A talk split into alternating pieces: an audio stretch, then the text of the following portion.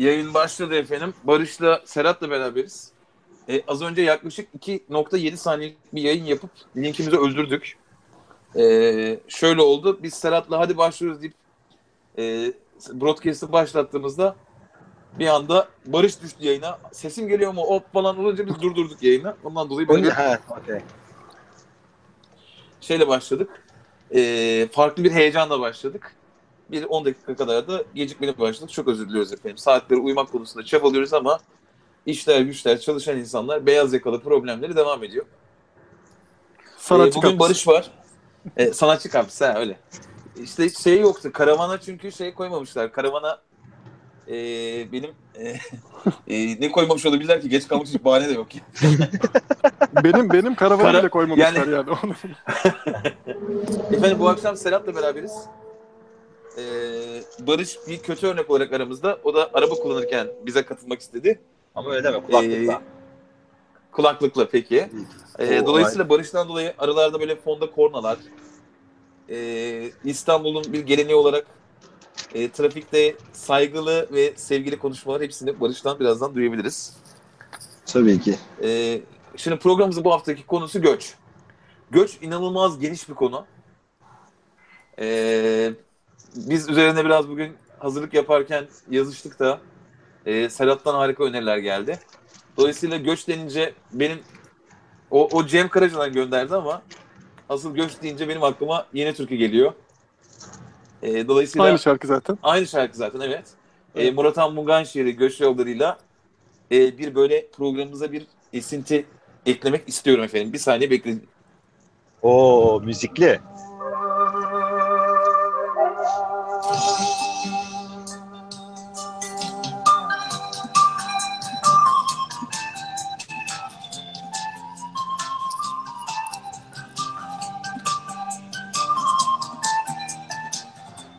Girişi, şarkının şimdi geri kalanını beklesek çok uzun olacak. Günün sonunda biz müzik programı yapmıyoruz. E, Aysel telifi yapımda var falan. Bana çay içer misin diye soruyor. Dolayısıyla samimi, sıcak, içten bir aile programı olarak e, Aysel'e bir şey demek ister misiniz? Selamlar efendim. Selam söylüyor Serhat. Benden de onlara selam. Selamlar. Efe. Selam Aysel selam. Dolayısıyla e, Universal stüdyolarından yaptığımız yayınımıza konuk olan Aysel'e Çaycı. Emekçi diyoruz emekçi. emekçi, emekçi. Hani çünkü şimdi Serhat'ın bugün programa başlarken e, kullanabiliriz belki diye. Kullanabiliriz değil. Gönderme olarak yaptığı bir göç şarkısı daha var. O göçü de isterseniz birazcık çalayım. Bizi almazlar herhalde. Yani o- kadar da sıkıntılı bir şeyde değiliz herhalde. Şimdilik değil galiba. Hemen bakın. Çalıyorum hemen. Kırık bir kuş yolculuğu anlatır.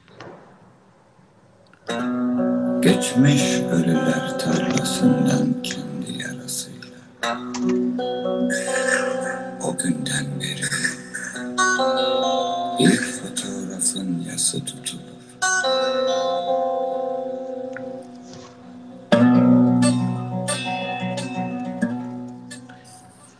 Böyle kısa bir girişini vereyim. Efendim bu da Metin Kemal Kahraman Göç. Ee, buradan selam vereceğimiz çok insan var. Grup yorumda bunlardan bir tanesi. Ee, böylelikle Serhat'ın Serhat'ın önerisiydi bu. Gerçekten Allah belamı versin. Serhat'ın önerisiydi. Ben şarkıyı bile ilk kez duydum. İlk kez şu an dinledim. Hani O senin ayıbın. ya Aysel'e Aysel'in diyorsun, damarı. Aysel de tokat gibi vurdu. Emekçi dedik böyle yaptı işte. Ben biraz liberal olabilirim ama o kadar da değil yani. Grup yorumu biliyoruz. O kadar da değil. Ama bu kısmını çok şey yapmamışız yani. Niye yorumluyorsun? Grup yorumdan ayrılma bir tayfa kendileri. Geçmişleri öyle. E, tamam olabilir. de. Niye yorumluyorsun? Ama tabii- sonuçta ayrılmışlar yani. Ayrılmışlar evet tabii. Artık onları grup yorum demek doğru değil. Hani ben onların mesela şey kısmı Deniz koydum adını falan. Hani bildiğimiz şeyler. Onlar o kadar şey. Ben biraz biz tabii tatlı su solcusu olduğumuz için üniversite zamanında hani Livaneli falan seviyesinde bizim so- solculuğumuz e, o kadar. yani en azından benimki o kadardı. Sonra da zaten liberalliğe doğru evrildiği için. Ama tabii ki de burada geçmiş şöyle bir şeyimizi söyleyelim yani. Grup yorum tarafında işte biliyorsunuz konserlerine izin verilmedi falan. E, temelde liberal düşünceye çok ters. Kendileri özgürce kendilerini ifade edebilmeliler. Şarkılarını her yerde söyleyebilmeler. Ee, şimdi göç demişken konu çok geniş dedim. Böyle birkaça ayırabilir miyiz öncelikle göç? Mesela benim ilk aklıma gelen tabii ki de en kritik şey, en bilineni buradan Almanya'ya giden işçi göçü. Senin attığın BBC'nin şeylerinde, linklerinde falan da çok güzel fotoğraflar vardı. Ee, bir öyle bir göç var. Bir şehirden, şey köyden şehir bir göç var. Ya Geçenlerde gördük ben ki ben de bir özet geçebilirim aslında. Hakikaten çok geniş bir konu. Üzerine tabii çok fazla düşünmemişiz belki bugüne kadar. Ee, ben ta şeye kadar gittim. Hani Afrika'dan e, hepimizin ortak anneannesi olduğu düşünülen bir hanımefendi çıkmış Lucy'den. ya bütün dünyaya Lucy'di galiba. herhalde. Havva Hanım'ızı kastediyorsun. Hava tahmin. anımız olmadığı tabii ki değerlendiriliyor da. Ya bilim Ee, böyle der. Sen bakmışsın bilime. Okey. Ah şu bilim yok mu? Ve ondan sonra kavimler göçü var mesela çok meşhur. Yani biz özellikle yani Türkler olarak işte bizim atalarımız buradan çıktı. Hazar'ın kuzeyinden bir grup gitti işte güneyinden gelenler işte Anadolu'ya Macaristan'a gitti biz alttakiler. Ee, o var.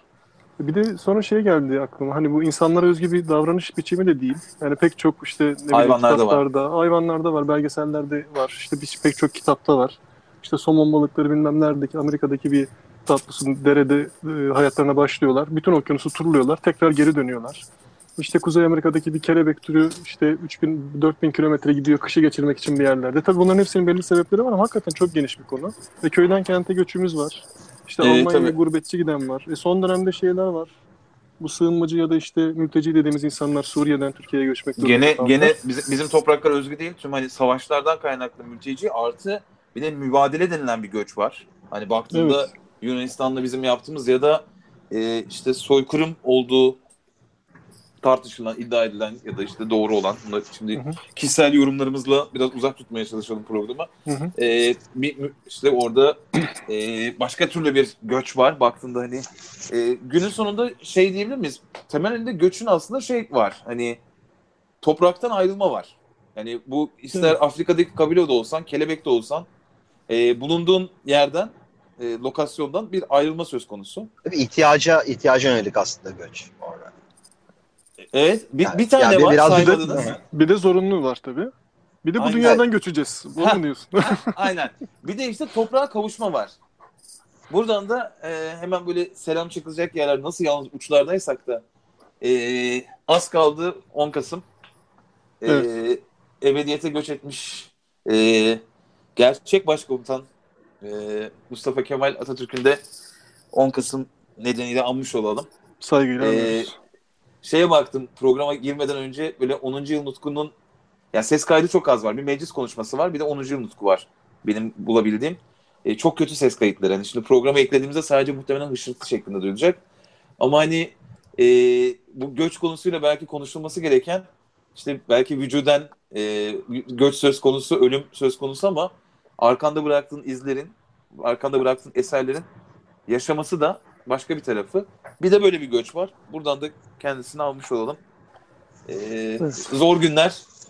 Ee, kendisinin 10. yıl nutkunda dediği gibi ebediyete, ebediyete akıp giden her 10 senede bu büyük millet bayramını da daha büyük şereflerle, saadetlerle, huzur ve refah içinde kutlamanı gönülden dilerim demiş. İnşallah öyle olacak. Bundan sonra da anmaya e, artı 29 Ekim tabii o 10. yıl nutku e, kutlamaya devam edeceğiz. Böyle sosyal içerikli mesajları verdikten sonra konumuza girmeden izninizle çok kısacık bir şeyden söylemek istiyorum. Buyurun. Biz hafta içi yazışıp çiziştiğimizde şuna karar verdik. Şimdi bu üçüncü e, biz aslında önde iki tane de test yayını yapmıştık. Beşinci programımız falan bu. E, ve hissettik ki biraz böyle siyasete falan girince biraz umutlar kayboluyor. E, ve dedik ki programı biz daha umutlu bir yere taşıyalım. Hani konu başlıklarımız e, bazen olumsuz olsa da geçen hafta mesela şehirleşme konuştuk. E, şehirleşme konuşunca da içinden böyle umut dolu şeyler çıkarmak biraz zor ama biz tarzımızı biraz daha umut dolu, daha pozitif tutmaya çalışmaya karar verdik. E, bu programın bizim için bir yol ve yolda da yeni tanışacağımız dünya tatlısı insanlarla e, birlikte yapabileceğimiz şeyler olduğunu düşünüyoruz. Bunun için de en önemli şey umut etmek. Dolayısıyla tabii bu programda böyle umut aşılamak falan gibi böyle çok büyük ulvi amaçlarımız yok ama tarzımız ne zaman böyle down olursa hepimiz birbirimize uyaralım. Biraz daha böyle yukarı çıkartalım. Daha e, yüksek perdeden daha e, enerjisi yüksek programlar yapalım diye konuştuk kendi aramızda. Şimdi göçle ilgili aramızda tabii sosyolog arkadaşımız Serhat var. Ee, kendisi bu konuda e, bir eğitim aldığı için e, ben ilk sözü ona bırakmak istiyorum. Bu göç Daha- şey Eğitimi daha almadım. Alacağım inşallah. Yani umuyorum ki alacağım. yani sen eğitim almasan bile entelektüel kapasiten belli kardeşim. Burada karşılıklı birbirimize e, evlilik programlarındaki gibi pohpohlamayalım. Şimdi göreceğiz zaten onun ne kadar olduğunu. Şimdi bi- biz Barış da, Barış da sen de ben de aslında bir göçmeniz. İzmir'den göçtük. Evet. Ama galiba sende bir de Girit tarafı var değil mi? Ailenin geçmişte bir Girit göçmenliği de var. Yok Nüketlerin tarafta Girit var. Ha, Bizde Girit var? şey var. e, Balkan göçmeniyiz yani özünde. Bir taraf Selanik, bir taraf Makedonya, Üsküp falan oralardan gelmeyiz. Barış sizde bir şey var mı? Bizde evet bizde de Girit tarafı var. O Girit tarafı bende aynı zamanda. O yani güzel. aranız, aranızda bir tek Türk ben miyim? Beyaz Hemen- Türksün. Beyaz- Hemen milliyetçiliğe doğru vurup. Yok ya bizde de kesin Rum falan vardır yani. Ben hani bizim tarafta Kütahya, Mütahya falan diyorlar ama bizimki tabii Girit kadar, Selanik kadar uzak memleketler değil. Biz Ya bu arada şey de biliyorum mesela Direkler'de Afyon tarafında e, Yunanistan'dan göçen Yunan bir e, Yunan bir grubun Afyon'da kaldığı gibi bir şey var mesela. Direklerin anneleri babaları falan böyle mavi gözlü, sarı saçlı Afyon'da yani. Anladım. Mavi farklı gözlü ve şeyler mavi dönmüş gözlü- yani. Yani ben de mavi gözlü ve renkler saçlar böyle kızla çalıyor. Bilemiyorum artık yani. Ama kaşlar yerli. Hani yüzde yüz kaşlarım e, e, Iğdırlıyım, buralıyım, bu topraklarda yetiştim diyor yani. Hani. En azından kaçlar. Kaşlar. Yani karışmışız ya. Herhalde şey, senin Afrika'dan başlattığın göç yolculuğuna bakınca zaten hani şey yok zaten. Bir milletin geni yok. Hani o, o kadar bir millet hiçbir zaman net bir şey kalmış. Sadece şurası var. İzlanda gibi çok böyle ayrılmış e, kıtadan uzakta kalmış adalarda e, birebir genden İzlandalı çıkartabiliyorsun. Avrupa gibi, Afrika gibi, hele Orta Doğu gibi falan bölgelerde zaten bir ırka direkt e, mümkün olmak DNA açısından mümkün değil. E, bu göç muhabbetine nereden başlayalım Serhat? Hani Ya ben aslında göçü şimdi çok düşündüğümüz zaman aslında sanki en temel ayrımda iki tane e, şey var gibi. E, ayrışma var gibi. Bir tanesi gerçekten e, bir ihtiyaca binaen ve bilerek ve isteyerek hani yani mesela örnek e, yani ekonomik anlamda mesela tıpkı Daha bizim yaşadığımız için. gibi ya da evet ya da bizim Almancı dediğimiz, gurbetçi dediğimiz insanların Türkiye'yi bırakıp işte daha iyi bir orada belki umuttan bahsedilebilir. E, o şekilde bir göç var.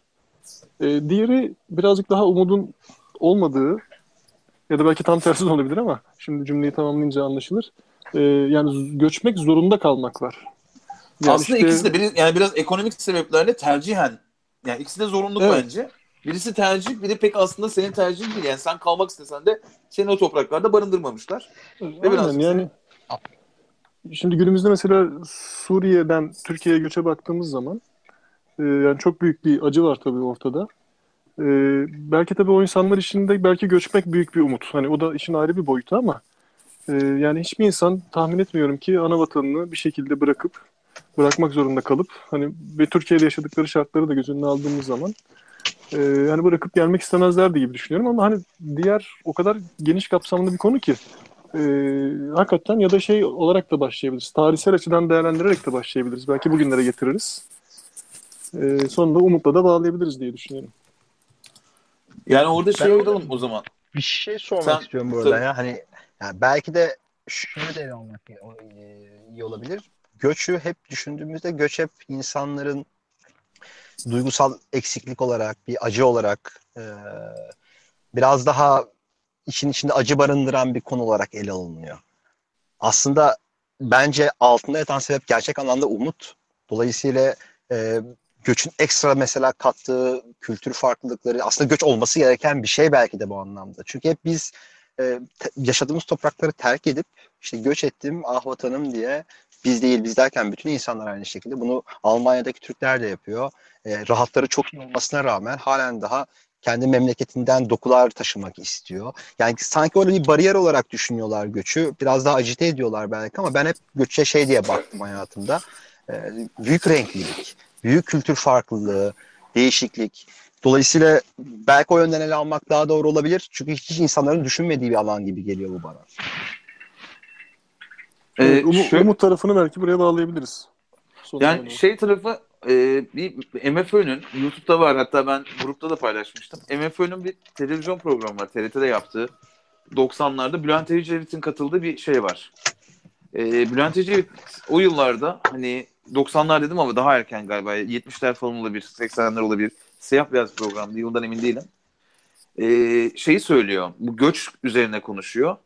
E, yaşanılan temel sıkıntının ülkedeki e, aslında göç olduğunu söylüyor e, şeyden bahsediyor. Hani İstanbul'da bir e, kültürü var. İstanbul'un kendince bir yaşam şekli var ve bu hani işte Bizans'ı Osmanlısı zaman içerisinde böyle evrilmiş ve bir anda bu şehir e, 50'lerden sonra 60'lardan sonra çok ciddi bir göç almaya başlıyor.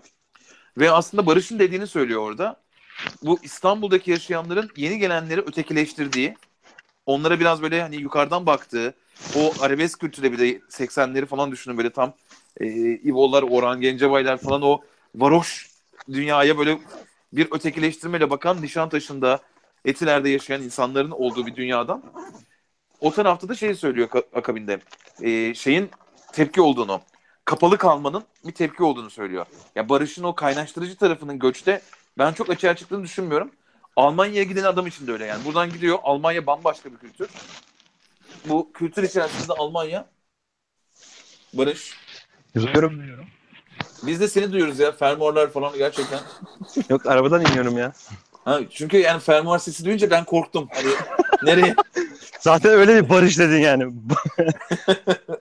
hani bir hatırlatmak istedim yayında olduğumuzu. Ne olur ne olmaz. Bari sıfırı çekelim. Fermuarla ilgili bir şey yok. Emniyet kemeriydi o ya. Öyle bir Ha, detay okey, vereyim.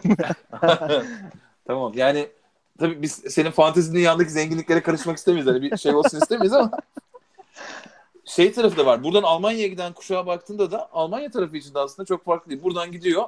E, Almanya'da Hristiyan ağırlıklı bir toplum ve orada bambaşka bir medeniyet kültürü var. Ve kapalı alanlarda kalıyorlar. Muhtemelen işte Barış'la da konuşmuştuk. Siz, e, Serhat'ın da vardır. Hani Almanya'da 30 yıldır 40 yıldır yaşayıp e, bir Almanla karşılıklı Almanca konuşamayan bir ilk giden grup var orada. Ya orada şöyle bir şey mi var acaba? Şimdi e, aradaki çizgiler çok keskin oldukça ya da hani belirgin bir ayrışma oldukça bu çizgilerin e, birbirine yaklaşması, insanların birbirine tolerans seviyesi de herhalde çok bir anda ortaya çıkamıyor. Ama mesela ikinci jenerasyon, üçüncü jenerasyondan sonra artık kültürler birbirini tanıdıktan sonra, ister istemez kaynaştıktan sonra belki o bariyerler birazcık daha aşağı seviyelere geliyor. Şimdi bizim Aslında hepimizin- bariyeri koyan abi benim gördüğüm çok özür diliyorum. Bariyeri koyan göç edenler. Evet. Benim en azından analiz ettiğim bu. Yani çünkü göçü alan tarafın herhangi bir bariyeri zaten yok ilk etapta not diyor. Yok mu ama şu an mesela? Şimdi kendimizi Şu an var tabii ama o bariyeri zamanın biraz. nasıl abi? Yani şey aslında çok karşılıklı. Yani sonuçta bu şey gibi bariyeri bir tarafı öldüğü zaman diğer de karşısında kalıyor. Yani bu şey olan bir taraf değil. Hani bir suçlu aranacak bir taraf değil. Ama burada ben Barış'a katılıyorum. Şeyden ötürü katılıyorum özellikle. Ee, şey güzel bir örnekti. O Bülent Ecevit'in gerçekten videosunu hani bulursak da atalım. Ee, şey güzel bir örnek. Düşünsene şimdi buradan al, şey bugünün Türkiye'sinde biraz zor ama hani bizim çocukluğumuzun olduğu Türkiye'yi düşünün. Hani bize hep anlatılan o köy durumu vardır ya köye gidersin. Ee, Çok pardon. Apart apartmana girdi Barış şu an. Barış tam bir göç halindeydi. O yüzden programı Barış'ın üstüne yapalım. Göç ediyorum yani evet evet. Yaşayarak anlatıyor. Ee, şöyle mesela şey düşün 90'lı yıllarda hep köye gidersin. Köydekiler seni ağırlar. İşte evini alır. Seninle yemeğini paylaşır. Öyle bir hani karşılıklı bir hoşgörünün olduğu bir dünyadan bahsedilirdi. Gidiyorsak da yaşardık. Bahsedildi değil. Biz de o deneyimin parçasıydık. Ben hep şeye örnek veriyorum orada. Mesela Almanya'dan böyle yabancı mini etekli kızlar bizim bir köyümüze gelse ne bileyim işte ödemiş Bilge'ye gelse köylüler çok ilgi gösterir. Çok sıcak davranır. tamam mı? Kimse kızın eteğine karışmaz. Bunlar da nasıl böyle şeyler giyiyor? Bizim köyümüzde böyle şeyler giyilmez arkadaş. Hani falan demez. Hani o mesela turist olarak hani hala belki devam ediyordur. Çok deneyimlemediğim için örnek vermek belki doğru değil ama yani benim o zamanlardan hatırladığım şey durumu var. Ee, buradaki şeyin köyde kendi hayat tarzı devam ediyor. Dışarıdan gelen adamı tehdit olarak görmüyor. Yani köydeki o alıştığı düzenle ilgili bir şey değiştireceğini düşünmüyor.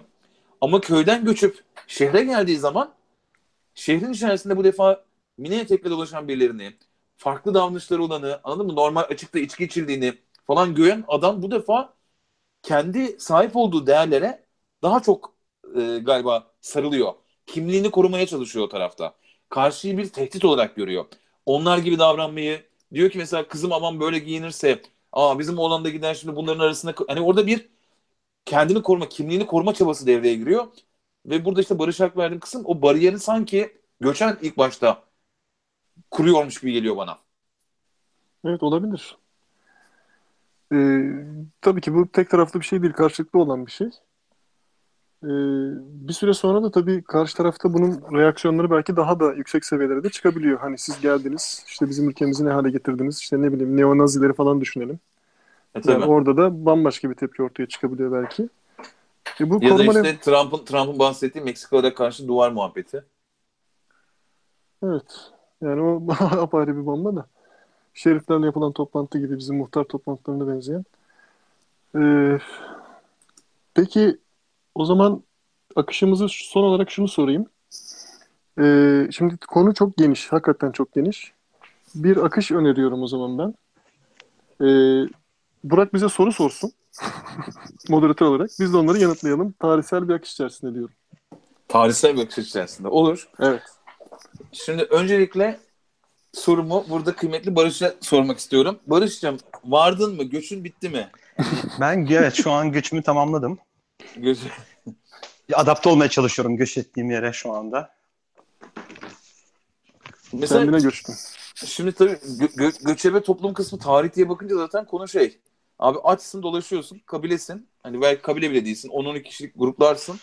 Hani toplama avlama e, hayat öyle devam ediyor. Dolayısıyla belli bir alanda sürekli dairesel şekilde ya da işte farklı yönlerde ama çok da genişlemeden diyorsun ve herhalde şey e, bu göçebeliğin en temelinde bize bütün hayvanlardan ayıran bir özellik geliyor. Genetik bir özellik.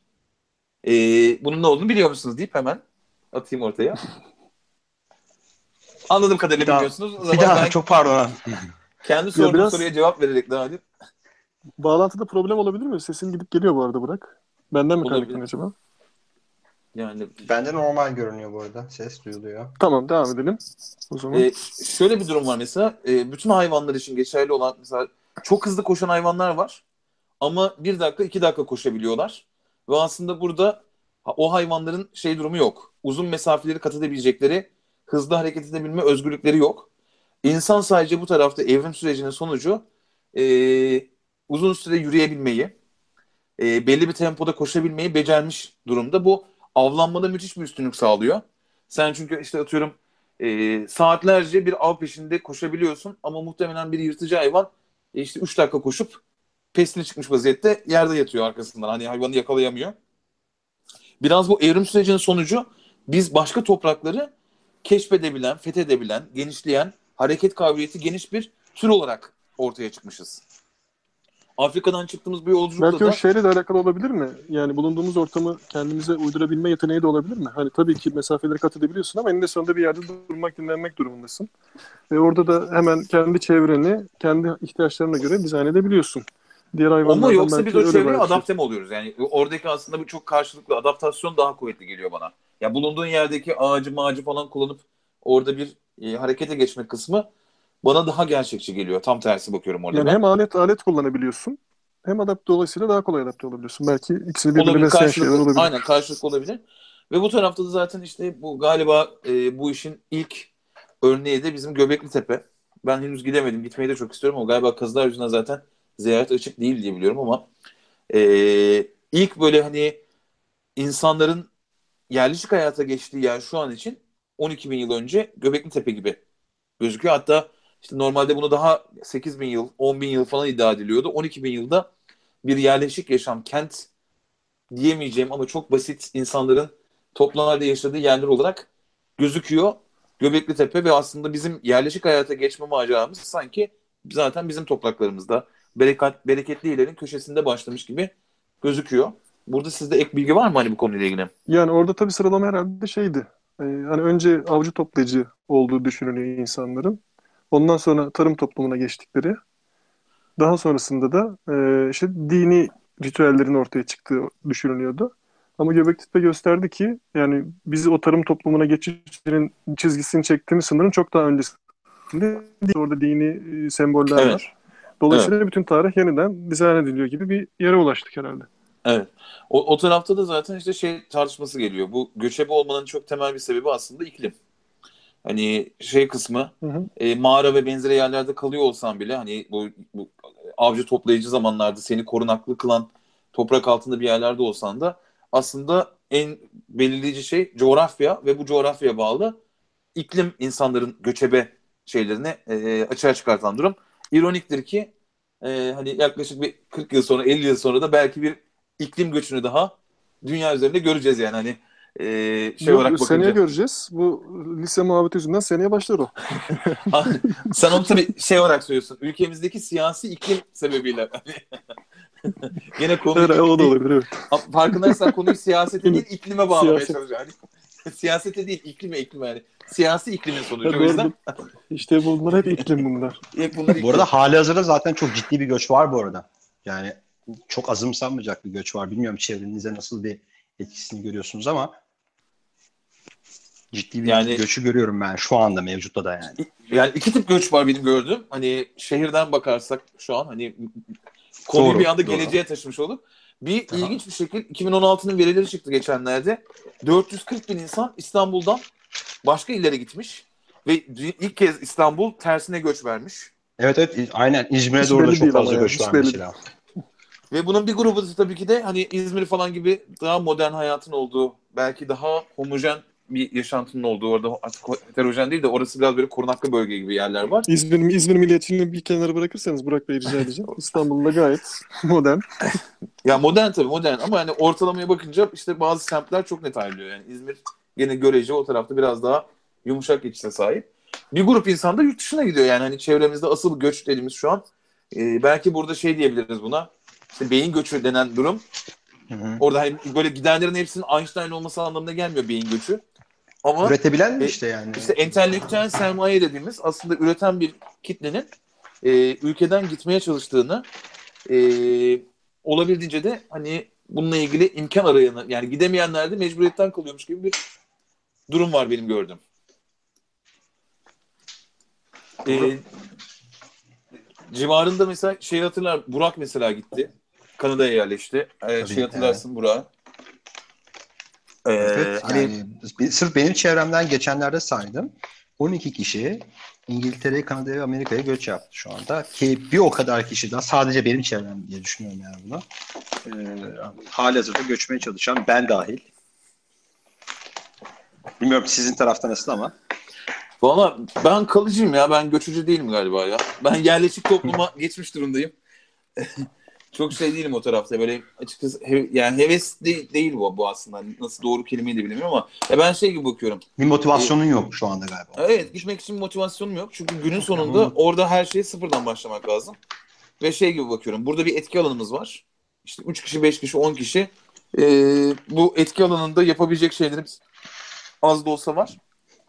Oraya gidince Ben çok katılmıyorum bu arada bu görüşe ya. Hani genelde diyorum ya hep göç sıfırdan başlama gibi algı, bir algı oluşturuyor insanın zihninde ama aslında bu güzel başlangıç. Ya da sıfırdan Aa, başlamıyorsun. yani aslında bugüne kadar biriktirdiklerin hayır abi sıfırdan başlamanın ne demek olduğunu nasıl bir şey anlatıyor sana sıfırdan başlamak bilmiyorum ama hiçbir yerde sıfırdan başlamıyorsun aslında. Zaten şu ana kadar biriktirdiğin bir ton şey var.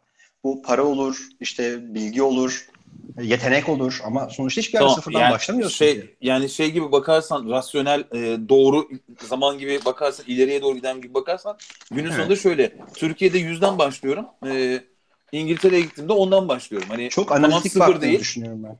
Orada. E, analitik bu bu kötü bir şeymiş gibi söylüyorsun analitik bakmak. Hayır hayır ama işte bak şu anlamda diyorum. Bunu matematiğe Hani- dökersen, hayır hayır şunu diyorum matematiğe dökersen çok elbette ki e, artı eksisi birçok birçok yönden dezavantajlı da gösterebilirsin ama ben temelde insanların göçten e,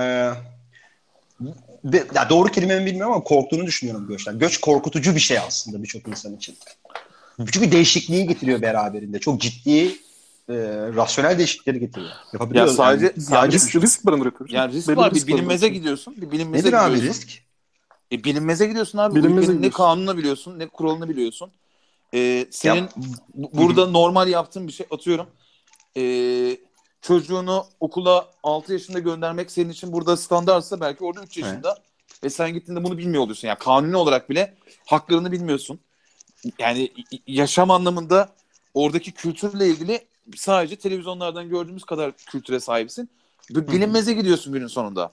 Şeyi sen kendin yaşadın mesela bak çok güzel bir örnek olacak. Aha. Sen bizim Almanya'daki ev tutma maceranı anlatır mısın Evet. şu açıdan? Hani biz ne yapıyoruz abi? Sahibinden.com'dan ilan bakıyorsun. Emlakçıyla görüşüyorsun. Gidiyorsun. Süper. Evi harika tutuyorsun. bir deneyimdi. Okey harika Evet, bir deneyimdi. Sen yani ama bak nasıl- şu anlamda söylüyorum.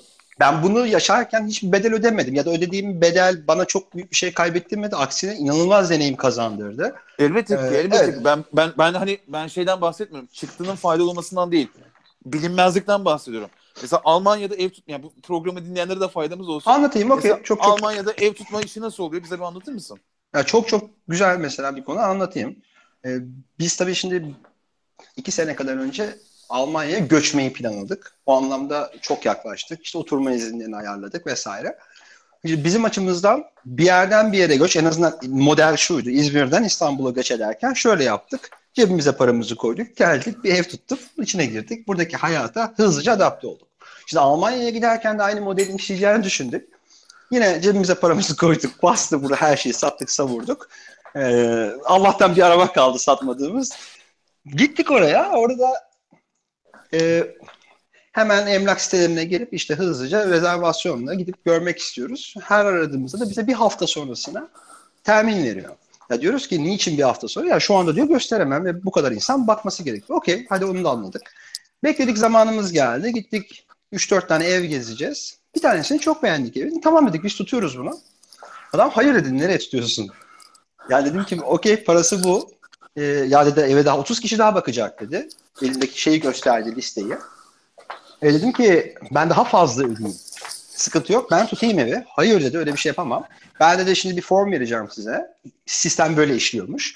Formu verdi. Form bildiğin CV doldurma formu gibi. İçerisinde işte hobilerini yazıyorsun. Hayvan besliyor musun? Çocuğun var mı? Sanki kızını alacak değil mi? Kızını alacak. Mesleğin, kaç yıldır mesleğini yapıyorsun? Daha önce nerede çalıştın? Falan bayağı böyle çok büyük bir özgeçmiş. iki sayfalık bir form doldurtuyor. Ee, şöyle der kendisi. Biz bu formları ben gideceğim en son değerlendireceğim. İçlerinden en güvendiğim, en içime sinen insana evimi vereceğim. Dolayısıyla aslında ev tutma şansın çok düşük. Tabii bu belirli oranda demotivasyonu doğurdu. Ee, geri geldik. Sonra bir dakika, bir tekrar dakika, bir dakika. vazgeçtik. Burada Ha. pause, pause, pause, pause. Evet, evet, Şimdi evet. asıl burada sormak istediğim şey şu. evet. Hani mo- demotivasyon var ama bu Evet. durum mesela seni gururunu kırmadı mı? Hani Ee, ister istemez hayır. şey diyorsun. Şimdi hayır deme. Ben anlattığın hikayenin şeyini biliyorum. Tamam şöyle bak ama anlatıyorum. Gururumu kırmadı. Sadece şu oldu. Senin demin söylediğin konu oldu. Evet yani orada sistem farklıymış. Zaten biz orada biraz sudan çıkmış balığa döndük ve hızlıca daha güvenli gördüğümüz İstanbul'a geri geldik. İki gün sürmedi geri gelmemiz. Çok komik. Geri şey. geldik. İs- İstanbul'u güvenli görmek. Cümle içinde bile konuşuyorsun. Şimdi şöyle en azından e, evi Bildiğim iki yer. ay daha kirasını ödemiştim. Dolayısıyla aslında burada bir ev var. Başımı sokacak or- bir var. Evet yani bir de gerçekten bir, bir, bir ara verip bir düşünelim istedik. Yani bu şekilde zorlukların olduğunu biliyoruz. Geri geldik neyse. Tamam. Sonra tekrar Bilinmezlikten sonuçta şeye geldin yani. Bilinirliğe geldin. Güven. Bilinmezlik değil abi. Sam- Okey ama sonuçta geri gittim Burak. Geri Tamam, kaçmadım. Bak, orada Ben- ben tamam senin hikayen de öyle. Ben ona itiraz etmiyorum. Ama Tamam. ister istemez bak şöyle yapıyorsun. Ev tutmayla ilgili bir, bir kere şeyi düşünüyorsun. Ulan İstanbul'da benim tutamayacağım ev yok lan geri zekalı hani parası neyse verir tutarım. Sen olmazsan öbürünü tutarım ama şimdi 30 kişi içinden seçecek şuydu buydu. Mesela barınma problemini bile aslında Tamam. burada alıştığın şekilde çözemiyorsun. Bu bir bilinmezlik. Çünkü aslında Tamam. sen şunu da bilmiyorsun. Ya bir dakika ben burayla görüşeceğim. Üç yere daha bakacağım. Ben iki aydan önce mi ev bulabilir miyim acaba? Hani nasıl olacak bu Ya iş? orada orada bir farklı bir parametre vardı. Hayır aslında orada farklı bir parametre çocuğum var. Çünkü biz E, mesela İzmir'in okulunu ayarladık falan. Orada da birkaç pürüz çıktı. Haliyle orada bir şekilde peşimde ailemi sürüklüyorum. Öyle bir üzerinde bir yük var ve şunu dedim. Gidelim sizi bırakayım. Ben tek başıma geleyim. Bu 30 günse 30 gün sürecek. 40 günse 40 gün sürecek. Ben bu süreci yaşayayım. Çünkü İzmir işte akrabanın evinde kalıyoruz. Otele çıksak küçücük odada kim kalacak? İzmir için çok doğru bir karar değildi. Orada mesela yöntem gitmeden önce araştırmıyor olmanın e, bedelini ödedim sadece. Ama sonuç itibariyle geri geldim. Bir hafta boyunca deli gibi araştırdım. Önceden randevularımı aldım. Daha planlı gittim ve bu defa bu evi buldum. Hiçbir sıkıntı yoktu yani. Aslında orada yöntemimin Ama işte bak- yanlış olduğunu. Evet. Mesela bir, bir podcast yapan çok sevdiğim bir grup var. Ee, gene psikoloji üzerine falan yapıyorlar. Bir, birisi çok taze Kanada'ya taşındı. Şeyi söylüyor mesela Kanada'ya taşındık abi ben diyor köpek gibi çalıştım diyor. Ne nerededir, Nasıl evraklar gideceğim Hı hı. işte okul Prosedürü anlıyorsun. Doğru. Hepsine doğru, doğru. çalıştım diyor. Abi diyor ilk gün gittim diyor. Anahtar bize göre ters dönüyor diyor. Şu an diyor evin kapısını kilitledim mi emin değilim diyor bak. Basitliğe bak hani anladın mı? Bütün her şey çalışmış herif. Biz nasıl kapının bu dış yönüne çevirirsek onlar da ters dönüyormuş. Abi diyor Tamam, iniyorum oğlum. arabaya diyor. Kapıyı doğru mu kilitledi deyip çıkıp kontrol ediyorum diyor. Hani saykoya bağladım diyor. İlk gün diyor ekmek bulamadık diyor. Buradaki marketler farklıymış diyor. Bakkal gibi yerlerde. Ekmek satılmıyormuş. Hani geldik diyor böyle evden çıktık. Abi diyor 45 dakika ekmek arar mı? Hani soruyoruz ekmek Burak mı nerede diyor bunu? He? Bırak mı? Yok yok bizim Burak değil. Bu benim podcast'ten dinle. Ha. Demek istediğim şey şu. Yani sen şu an abi şeye sahipsin. E, İzmir'den İstanbul'a gelmek büyük değişiklik bu arada. Ama bugün sen hangi otobüse bineceksin? Çocuğu nasıl göndereceksin? Servis sistemi, anladın mı? Yasal mevzuat. Ne bileyim eve hırsız gelse kime gideceksin? Hakların, haklarını Tabii. biliyorsun. Şimdi ne bileyim Amerika'yı düşün şimdi. Eve hırsız gitse şerifi mi arıyorduk, FBI'yi mi arıyorduk? Hani, hani kapıda SWAT'lar mı seni beklemeli? Anladın mı? Hani, Katılıyorum canım katılıyorum. Elbette ki zorlu yani bak göç kolay demiyorum bu arada. Zor olmasından ötürü bir korku var ama aslında göç çok renkli bir şey. Ben öyle görüyorum bunu. Hala hali hazırda mesela önümüzdeki 2-3 yıl içerisinde tekrar göç istiyorum. Çünkü bu belki de yaşam tarzı Senin- hani şey Yok, senin ya genlerde bu bu bir şekilde istiyor yani vücut. Anladın mı? Se- Senin Ee, genlerde var. Girit mirit se- sen göçün genlerden olabilir, olabilir ama e, ya göç eğlenceli bir şey aslında. Ben o gözle bakıyorum buna. Sen macera seviyorsun ben anladım. Macera Şey peki canım. Serhat'a soralım peki. Sen mesela şimdi göç planı var mı mesela ileride sen bir de şeyde çalışıyorsun. Alman bir şirkette çalışıyorsun. Mesela kariyer olanaklı olarak var mı yok mu bilmiyorum ama mesela bir Almanya ya da başka bir ülke bir plan içerisinde böyle bir şey var mı Serhat? Yani ufukta yakında görünen öyle bir şey yok. Ama tabii yarın ne olacağı belli olmaz. Ee, aslında şimdi bizim hani klasik beyaz yakalı dediğimiz insanların m, ülkemizin de belki içinde bulunduğu durumdan şöyle bir durumu var. Ee, yani hani uluslararası bir şirkette çalışayım. Bir ayağım Türkiye'de olsun, bir ayağım hani her an yurt dışında bir yerlerde olsun. Ee, hani çünkü ben şuna çok katılıyorum. Göç e, yani çok zorunlu olmadığı sürece bir şekilde tabii ki belki hepsi zorunlu ama e, insana çok şeyler katabiliyor. Şimdi bugün e, Türkiye'de şeyleri düşünelim. O ilk Almanya'ya göç eden insanların buraya getirdiği ve burada anlattıkları hikayeleri düşünelim. Ya işte Almanya'da şöyle herkesin arabası varmış. Almanya'da herkesin evinde çamaşır makinesi varmış ve hatta arabanın arkasına yükleyip burada memleketine çamaşır makinesi getiren bir sürü insanlar. Hatta bizim markalarımızın da burada o kadar bilinmesinin en büyük sebeplerinden bir tanesi bu. Bu bir tarafı işin hem teknolojiyi, oradaki kültürü, insanların yaşama biçimini aslında sana yepyeni bir ufuk açıyor. Şimdi biz ben yani işim gereği Anadolu'da da çok dolaştım. Ee, Anadolu'da dahi öyle bizim yani bizim köyümüz gidiyorsun ama mesela öyle bir gelenek var, öyle bir farklı bir kültür var ki hem çok şaşırıyorsun, bazen çok üzülüyorsun, bazen inanılmaz seviniyorsun. Ya bizde böyle bir şey mi varmış? Hani hiç haberimiz yok diyorsun. Dolayısıyla yani insan bütün insanlık adına kültürel çeşitliliğin bir şekilde birbirine temas etmesi adına yani toplam sinerjinin belki artması adına çok güzel bir şey göç.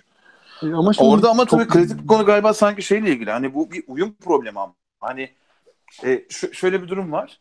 E, sen işte mevcutta yaşadığın o geleneği, göreneği e, kente, şehire taşıdığında o Hı halde tutuyorsan ve bunu çok konservatif şekilde koruyorsan her zaman doğru olmayabiliyor. Mesela atıyorum benim e, bacıma e, yanlış yapanı gider vururum. Namus cinayetini şehre taşıdığınız zaman bu yani zaten gelenek olarak da doğru bir gelenek değil ama yani orada bir böyle bir, bir uyum da gerekli. Hani karşılıklı bir konu gibi geliyor bana bu. Buradan Ya sen bu süreç sa- sancısız değil mutlaka. İlla ki sancıları oluyor ki bunu hep birlikte yaşadık. Yani ben kendi ailemden de biliyorum. Oraya gidildiği zaman tam anlattığın gibi e, yani evlerinden çıkmaması gereken bir çocuk topluluğu ya da işte kız çocuklar özellikle Hı hı. ki hani oradaki çünkü gerçekten bizim aklımızın, dimağımızın almakta zorlandığı ilişkiler. Belki de tabii bire bin katarak da düşünüyoruz.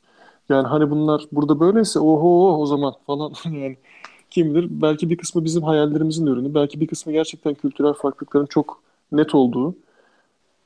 Bunları gördükten sonra bir yerden sonra da galiba yani ister istemez bu biraz geri dönüşü olmayan bir hale dönüyor sanıyorum. Yani sen orada yaşamaya devam ediyorsan yani denizin işte akvaryumun içindeki bir balık gibi ister istemez orada o soluk almaya, insanlara temas etmeye başlayacaksın.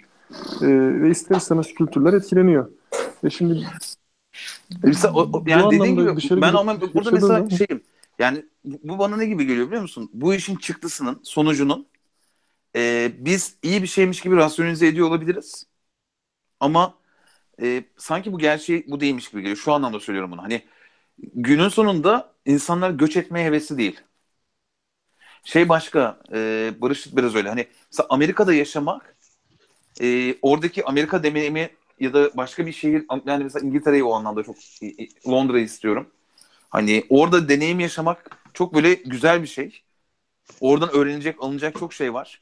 Hayata katılabilecek çok şey var. Bir poz- yani orada bir motivasyon var ama çok düşük gibi geliyor. Yani asıl gitme sebebi hep zorunluluk olmuş.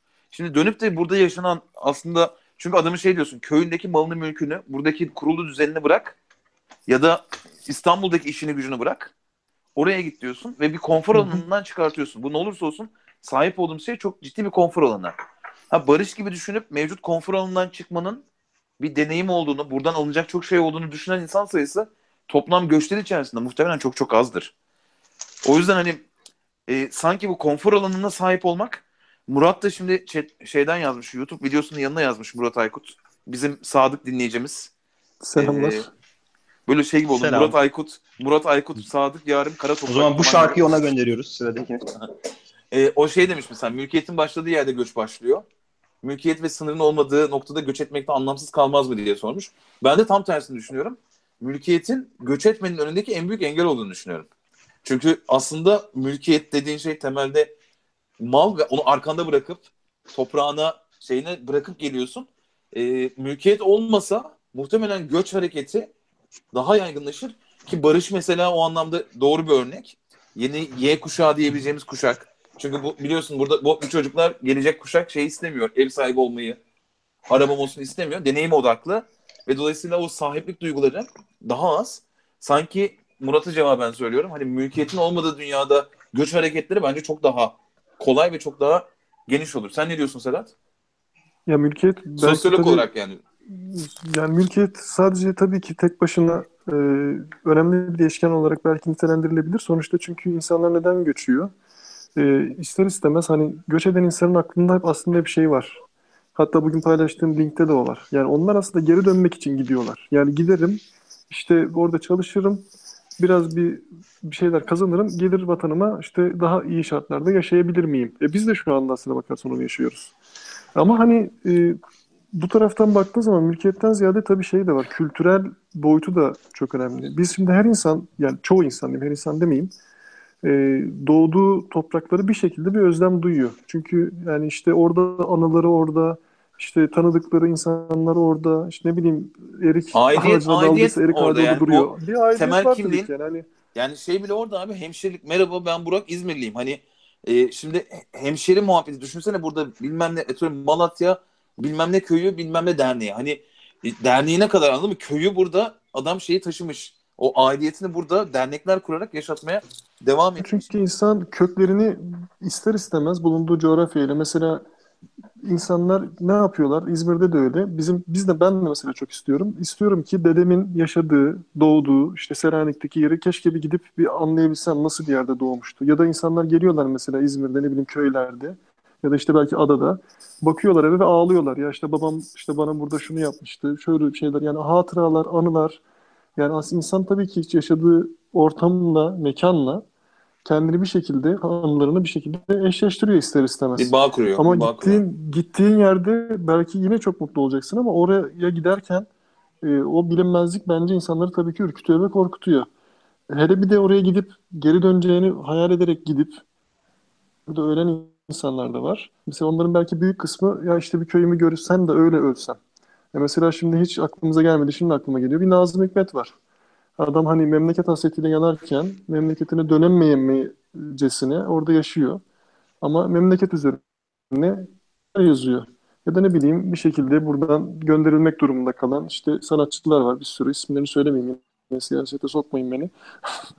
ya bu insanların da mesela bu topraklarla olan kadar e, buraya ait ki Yani sen belki gidip gidiyorsun, kendin fiziken başka bir yerde yaşıyorsun. Belki orada yeni anıları biriktiriyorsun ama sana dair pek çok şey aslında bu topraklarda kalıyor.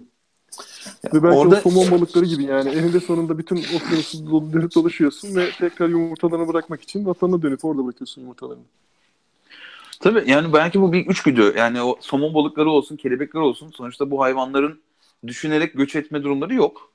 Ee, bizde olduğu gibi bir kortekse Şu anda Ee, öyle düşünüyor da fronta- olabiliriz ama. yok yok yani hani şey bilimsel olarak baktığın zaman e, bizim gibi üst beyin işlevleri dediğimiz düşünme ve benzeri değerlendirmeler, karar alma falan gibi süreçleri yok. Çoğunlukla işte acı ve benzeri şeylere tepki duyuyorlar. E, o doğrultuda hareket ediyorlar ve çok böyle bilinçli Şimdi hareketleri sana yok. mesela katılmadığım bir an var. Mesela balıklar bizim bu anlamda belki daha basit canlılar diye değerlendirdiğimiz balıklardan bir iki tanesinin alet kullandığına ilişkin videolar seyrettim ben. Resmen hayvan alıyor kabuğu ve bir kayaya vurarak parçalıyor. Tamam karga da yapıyor abi. Balığa gelmesine gerek yok. Ama bu, bunu hayvan e, içgüdüsel olarak da yapabilir. Bunu ortadan kaldırmıyor. Şunun için söylüyorum. Mesela tavukların sivri objeleri gagaladıkları, yuvarlak hatlı objeleri gagalamadıkları belli. Kimse tavuğa bunu öğretmiyor. Tavuk bunu deneyimlerek öğrenmiyor. Hı hı. Hani sen hiç yuvarlak hatlı bir şey olmadığı bir ortama tavuğu koysan bile tavuk gidip sivri şey yapıyor. Hani bu o yüzden diyorum.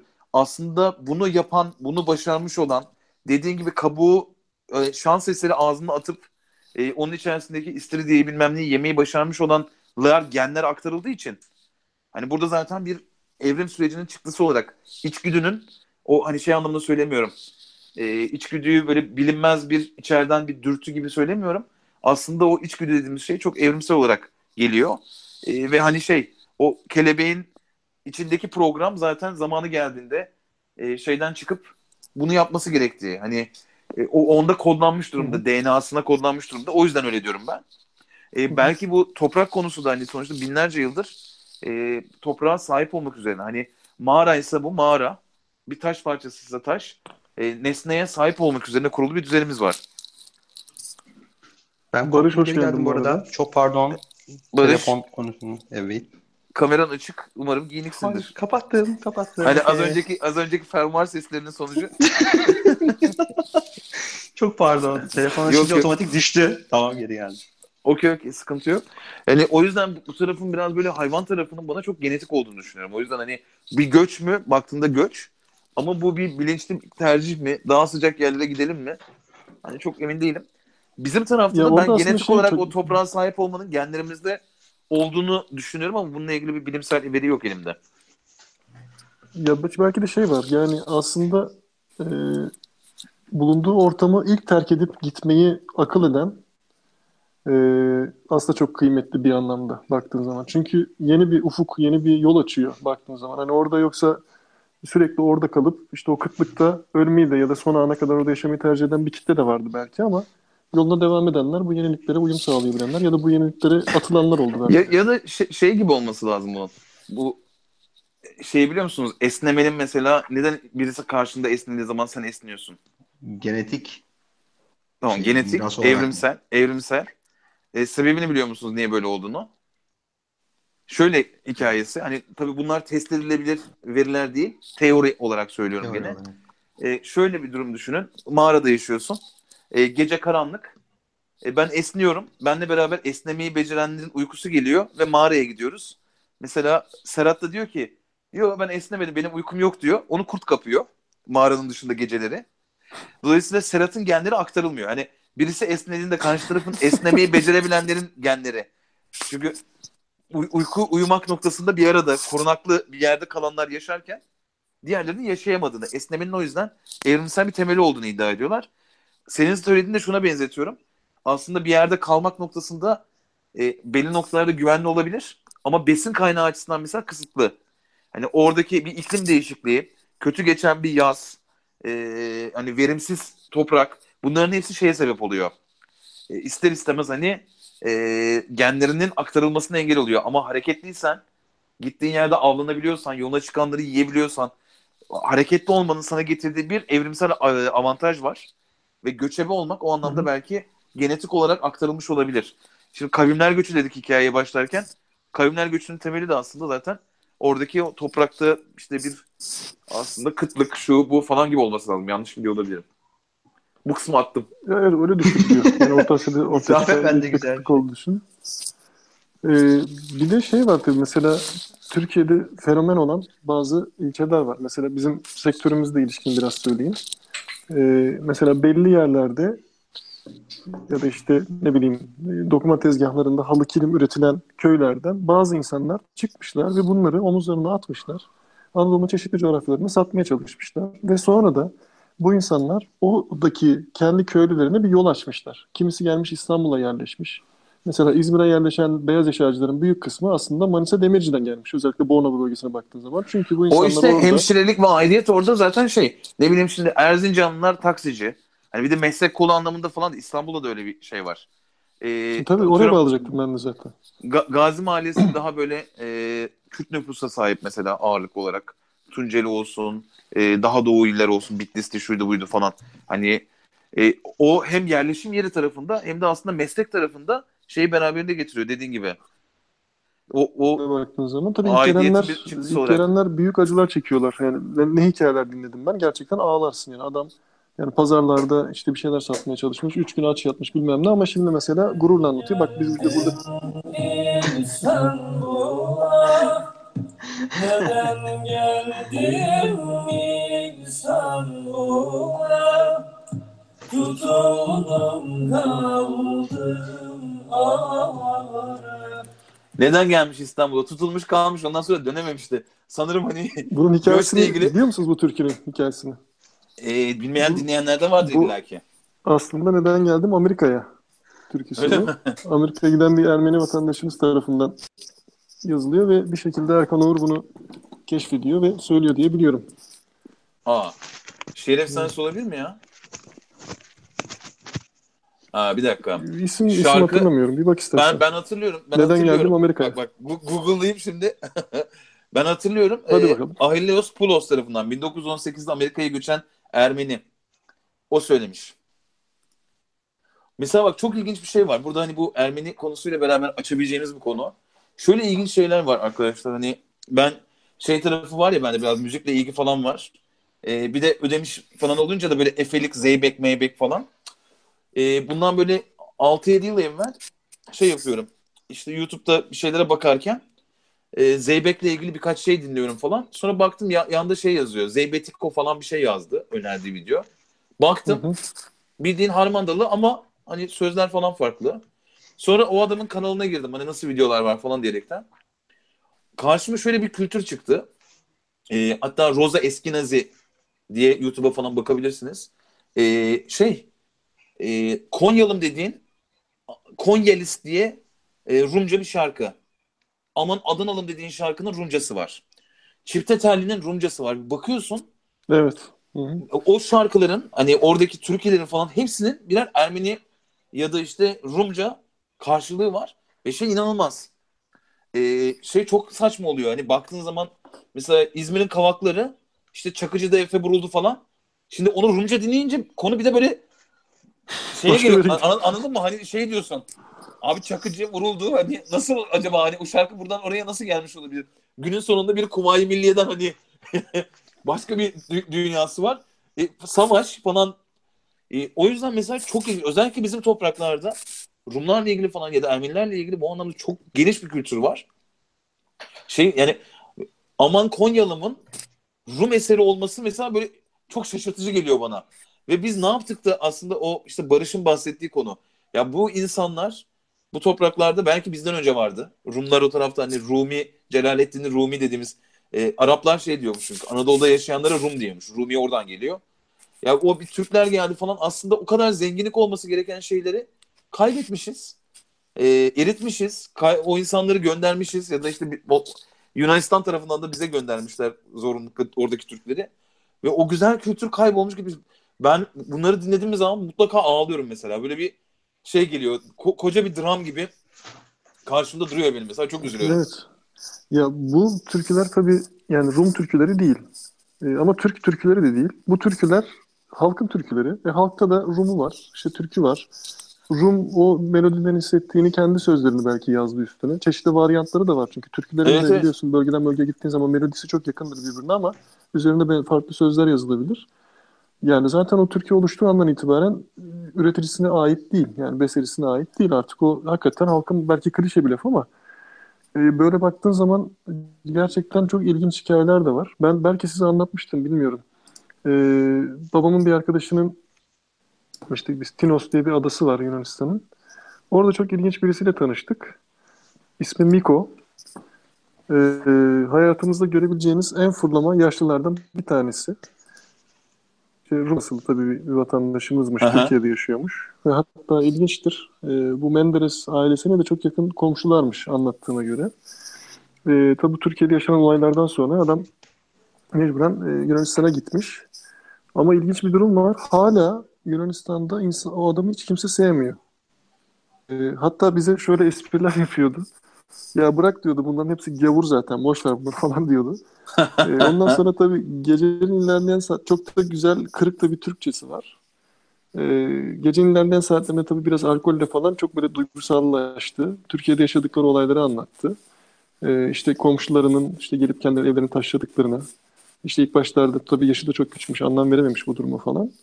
E, daha sonra memleketine döndüğü zaman aynı problemleri orada da yaşadığını anlattı ve şey çok orada hakikaten ben de alacaktım neredeyse. Hala bu uzun dalga AM kanalı radyoları açıp hala Türk müziklerini dinleyip akşamları ben ağlarım dedi. Bunu kimse bilmez falan dedi. Yani düşündüğün zaman o adamın da aslında kökleri e, Türkiye'de bir yerlerde. Buralarda bir sürü anıları var, hatıraları var. Adam belki 12-13 yaşında Türkiye'yi terk edip gitmiş. Yunanistan'da yaşıyor o tarihten beri ama hala bu topraklara işte buradaki hatıralarına çok büyük özlem duyuyor. Evet. E, yani göçün bu tarafına baktığın zaman tabii şey acı. Çok üzücü. Şey var bu az önce Rosa Eskenazi diyorum ya. Rosa Eskenazi'nin hikayesi gerçekten çok ilginç.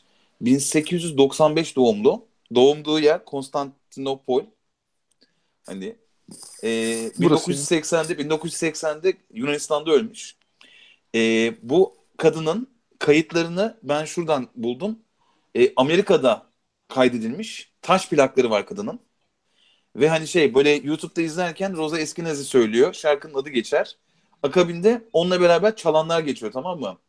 Rum müzisyenler, Ermeni müzisyenler, Yahudi olup bu topraklarda olup oraya gitmiş. Ee, bu mesela e, Eskenazi soyadı zaten hani Yahudi olduğunu gösteriyor. Aslında Yunanlı Yahudi şey olarak baktığında. Ee, ve bunlar sadece mesela bak topraklarından olup gitmemişler. Amerika'ya gitmişler. Hayatlarının bir dönemlerini orada geçirip buradaki eserleri kaydetmişler. Ve şey inanılmaz hani e, ses kaydını falan dinlediğin zaman o taş plak şeyiyle beraber Hı hı. bu kadın gerçekten şey gibi e, bizdeki neydi e, biricik Müzeyyen Tam Senar gibi. sesli. Yok Müzeyyen Senar gibi bir kadın yani hani e, şeye baktığın zaman da diyorum ya bir tane Türk klarnetçi var beraber çalıyorlar o kayıtta birlikte çalmışlar yanında bir tane Rum var falan çok böyle farklı geliyor ve şey çok üzücü abi işte o bir arada yaşamayı biz becerememişiz yani o Amerika'nın kültürünü inşa ettiği o çeşitliliği biz ne yazık ki hayatımıza adapte edememişiz hep ötekileştirmişiz hep Ya bir de tabii E- şöyle de bir şey var Burak. Yani biz burada belki kendimize biraz haksızlık da etmeyelim. Şimdi mesela benim dedemlerin Yunanistan'dan Türkiye'ye dönüş hikayesini anlatmıştım size. Hı. Yani orada da çok büyük acılar var. Yani bu sadece bize has bir şey değil Evet, aslında. Yani in- insanlığın genel bir problemi bu. Yani kendimizi çok da dövmeyelim. Yani bizimkilerin Yunanistan'dan geliş hikayesini dinlediğin zaman bu sefer vay Yunan gavuru da diyorsun. Yani İzmir'de yaşanan şeyleri de yaşadığını gördün, biliyoruz. Yani Ya Kurtuluş konu, işte aslında yakıp yakıp gittiklerini. konu aslında çok çok karşılıklı. Hani bu şey için de geçerli değil mi? Hani Hı. e, buradan e, Yunanistan'a Yunanistan'dan buraya gelen için de geçerli. Şey falan mesela Kesinlikle, çok işte e, bi- biraz ama orada işte neyi kaybetmişiz? Be- Ben ona üzülüyorum. Yani bu, bunun o kadar Yunanistan'da da sert olmasının sebebi yine milliyetçilik. Hani orada da bu defa bir Yunan ulusu oluşturuyorum, Yunan milliyeti deyip e, doğal olarak bunun en kolay yolu sen işte Türksün ya da bizim burada olduğu gibi sen Kürtsün, sen Ermenisin, sen Rumsun deyip her bu işaret ettiğin şeyde kendinin de Türk olduğunu söylüyorsun. Hani dolayısıyla o ulusalcılık 1900'lerde bütün e, dünyayı kavuran ulusal akım e, Yunanistan'a da sıçramış. Onun karşılığı da zaten mübadeleyi biliyorsun. Türkler istemiyor. Yunanistan tarafı istiyor bunu yapmayı. Ya, o, o- orada çok acı var ne yazık ki ya. Hani e, şeyi de anlamakta zorlanıyorum o yüzden. İnsanların işte kadına baktığında Yunanistan'a dönmüş. 1980'de orada dönmüş. Amerika'da yaşamıştı dediğim gibi. Yani şey ba- başka bir his herhalde. Hani hayatı yaşayıp sonra tekrar kendi toprağına dönmek, kendi toprağında olmayı istiyorsun diye düşünüyorum. Evet, Bir aidiyet de var o açıdan ya. bakınca çok acı var. Çok acı var ya gerçekten. Şey geliyor mesela aklıma Ahmet Kaya. İşte sen Nazım Hikmet'e söyledin. Hani Yılmaz Güney var bu şekilde. Yılmaz Güney var. Yani biz, biz şeyi yapmışız abi yani o, o işi becerememişiz yani bu sadece popüler olan isimler dışında da değil yani bu topraklardan giden. Şu anda da var abi işte hani mevcuttaki devletin e, ya şey bana saçma geliyor 100 bin tane bir terörist olamaz anladın mı? Hani o yapı o zaman başka bir şeydir yani. Hani 100 bin kişinin terörist deyip şimdi bir grup insan yurt dışına kaçtı burada da hani çok ciddi bir şey insan e, orada bir düzen kurmaya çalışıyor ve ülkeye gelemeyecekler. Gezi'nin faturasını çıkarttıkları mesela e, şey tiyatrocu neydi çocuğun adı? Barış mı? Aa, hayır ya. Sanatçı Mehmet Mehmet Ali Alabor evet. Mehmet Ali Alabora. Alabora. Yani şu an o adamın yani mesela Barış'la konuşuyoruz ya yurt dışına gitmek. Hani bizim için bir motivasyon. Şimdi o adamın orada yaşadığı gurbet hasretini ben içime koyamıyorum anladın mı? Hani ben oturur her gün ağlardım yani şey olarak. Ee, çünkü dönemiyorsun. Ya orada da. biraz ada psikolojisi var aslında. Dönsen hani belki dönmeyi o da istemiyor bir yandan bakınca. yani dönmeyi istemiyor. Gelemiyor orada. olmak problem. Hani ge- Evet, bıraksam zaten gelmeyecek adam belki de yani anladın mı? Evet evet ama işte o, o daha çok koyar insana. Şeyin Zülfü Livaneli'nin konserine gitmiştik. Zülfü Livaneli'nin konserinde şeyi çaldı. Ee, kardeşin duymaz, el oğlu duyar. Ee, onu şurada yazmış, Yunanistan'da yazmış. Sürgüne kaçtığı zaman hani o, o dönemde ülkeyi terk etmesi gerekmiş. Ee, lafın güzelliğine baksana hani kardeşin orada. Duymaz ama el oğlu duyar yani hani. Biz tabii hanımla beraber Zülfü Livaneli konserinde başta bu hikayeyi anlatınca şarkı çalıyor biz ağlıyoruz falan diyerek de. bir de şey tarafı da işte beni çok korkutuyor. Ee, barış gibi davranamıyorum ben. Ya- Yani İzmir diye, memleketim diye ölmüyorum. Ama bu ülkeyi gerçekten çok seviyorum. Yani bu ülkenin kültürünü, insanlığın renklerini yani biz her ne kadar böyle gitgide düşmanlaştırsalar da ben hala herkesi çok seviyorum yani. O, o başka bir şey. Ee, o, Barışlar çok sevmemişti filmi ama İftarlık Gazoz filminin başında deniz üstü köprü çalıyor ve bir araba ormanda gidiyor. Ben ağlıyorum. Film başladı. Ağlıyorum. Yanımda Aysel'e diyorum ki Aysel diyorum ağlıyorum ama neden ağladığımı bilmiyorum. Ya deniz üstü köpürür. O kadar güzel bir şarkı ki, bir türkü ki hani ağlama anladın ben kendimi tutamam. Hele ki ben eskaza yurt dışında mecburiyetten yaşayacak olsam iki tane Cem Karaca dinlesem anladın mı? Bir tane Neşet İlk Ertaş kuşakla dinlesem. geri bir dönersin. Abi ben Neşet Ertaş düşünsene ya. Ah yalan dünya çalıyor. Abi bu kadar anlam Hangi gö- yüklememek. Ben çok şeyim o konuda ya. Çok anlam yüklenildiğini düşünüyorum yani. Hani yaşadığın Evet, olabilir, okey, olabilir. Anıların da okey.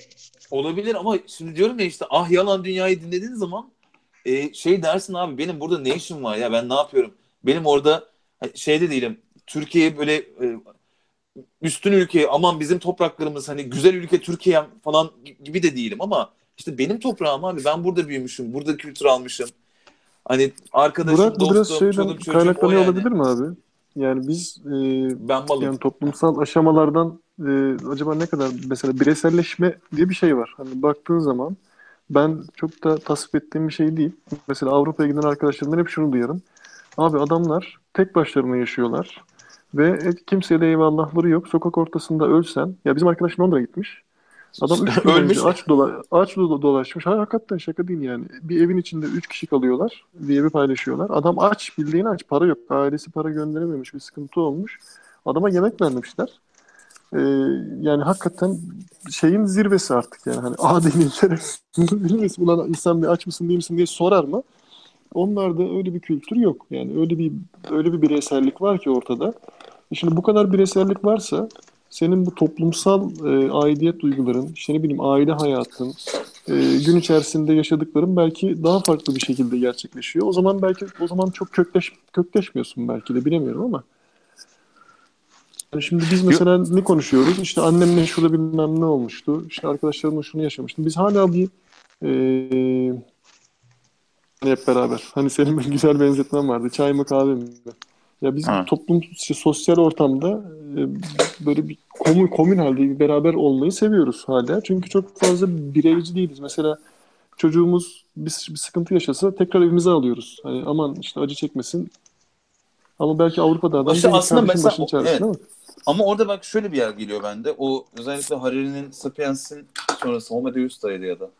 Yani şöyle bir şey söylüyor. Ben çok e, babamın vefatı sonrasında mesela ben onu çok hissetmiştim. E, bizim kuşakta da birebir mesela şeyi çok hissediyorum. Yaşlandığında mesela şey düşünüyor musun? E, ben yaşlanınca çocuk bana baksın diyor musun? Demiyorsun. Çok demiyorum. Ama demiyorum. ama senin annen babam, benim annem babam e, yaşlandıklarında çocuklarının onlara bakacağını düşünüyorlar. Bunu mesela Harari kitabında şey diye ayırmış. Devletle ayırt etmiş. Yani devlet kurumu günün sonunda aileden daha kuvvetli hale geldikten sonra aileye ihtiyacın kalmıyor. Bireyselleşme bunun bir parçası olabilir. Hani orada ama sadece bireyselleşme değilmiş gibi geliyor. Çünkü ben mesela şimdi şey düşünüyorum. Cenaze işlerini abi devlet çözmeli anladın mı? Ben ailemle, tanıdıkla, manıdıkla hadi bakalım bu babayı da yıkayalım, edelim, şunu yapalım deyip çözmemeliyim. Bunu devlet çözmeli. Yani şu an senin bakış açında, benim bakış açımda e, sağlık hizmeti olsun, ileride yaşlandığın zaman bakım hizmeti olsun. Devletin bize bunları vermesinin hak olduğunu düşünüyoruz. Ve buraya eğer gelecekte devlet bunu çözsün diye bakıyorsan da o zaman zaten aile kurumunun e, birbirine bu kadar bağlı kalması gerekmiyor. Eğer ortada devlet yoksa bu anlamda devletin hizmetleri yoksa o zaman şu gerekiyor, aile gerekiyor. Ben mesela cenazede bunu çok hissetmemin sebebi şuydu. Bizim Türk geleneklerini düşün mesela. Hani cenaze evine herkes gelirken bir şey getirir. Yemek getirir. Şunu yap- yani bu çünkü aslında o tamamen o evdeki yemek pişmez çünkü orada hani o yas Evet. vardır orada. O yasa destek olmak için e, ziyaret edersin anladın mı? Mesela hastaya gitmek şimdi Avrupa dediğin zaman ya da oradaki yaşam dediğin zaman ben insanların geçmiş olsun ziyaretine gittiğini, başsağlığına gittiğini çok böyle gözümün önüne gelmiyor. Hani şey ayrı e, bir seremoni orada da var tabii ki de cenaze ve benzeri şeyler. Ama bizdeki gibi yas gibi ile- ilerlemiyor anladın mı? Bizde çünkü ilk gidersin cenazesine sonra bir bir hafta içerisinde bir gidersin. Sonra 40'ı olur, 52'si olur. Anladın mı? Arkasından mevlüdü yapılır.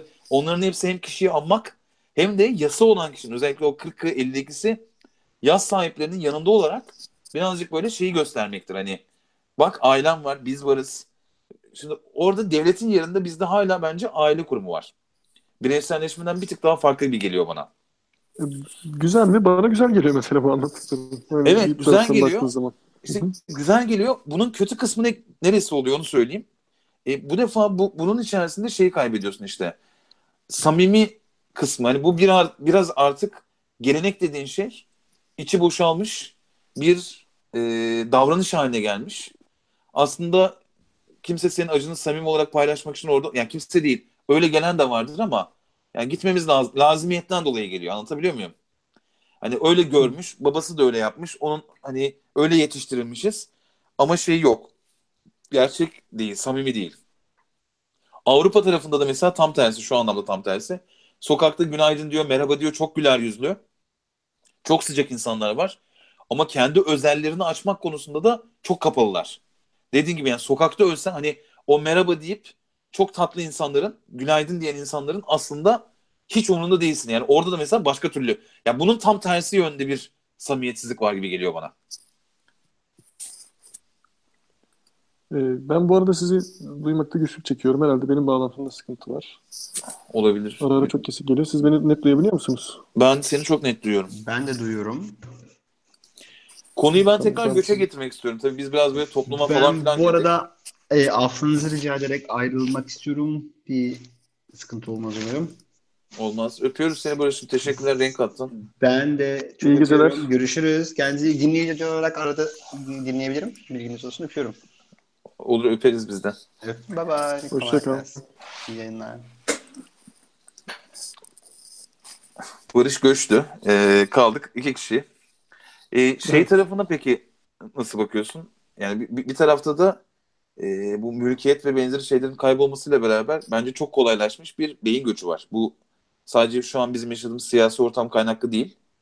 E, günün sonunda sermaye merkezi diyebileceğimiz yerler ya da belli sektörlerin atıyorum Amerika'da e, işte Silikon Vadisi gibi yerlerin Hollywood gibi yerlerin hani eğer mesela çok iyisen içinde çok iyi bir müzisyensen bunun gideceği yer gene işte Londra e, büyük şehirler hani bir, biraz böyle bir entelektüel sermayenin de çok rahat artık insanın da yer değiştirebildiği bir göç var.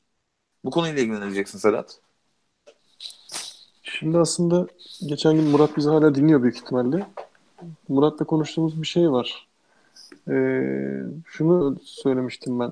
Yavaş yavaş dünya böyle bir tek kültürlü hale doğru evriliyor mu acaba? Hatta bunu şeyden çıkartmıştık. Dil.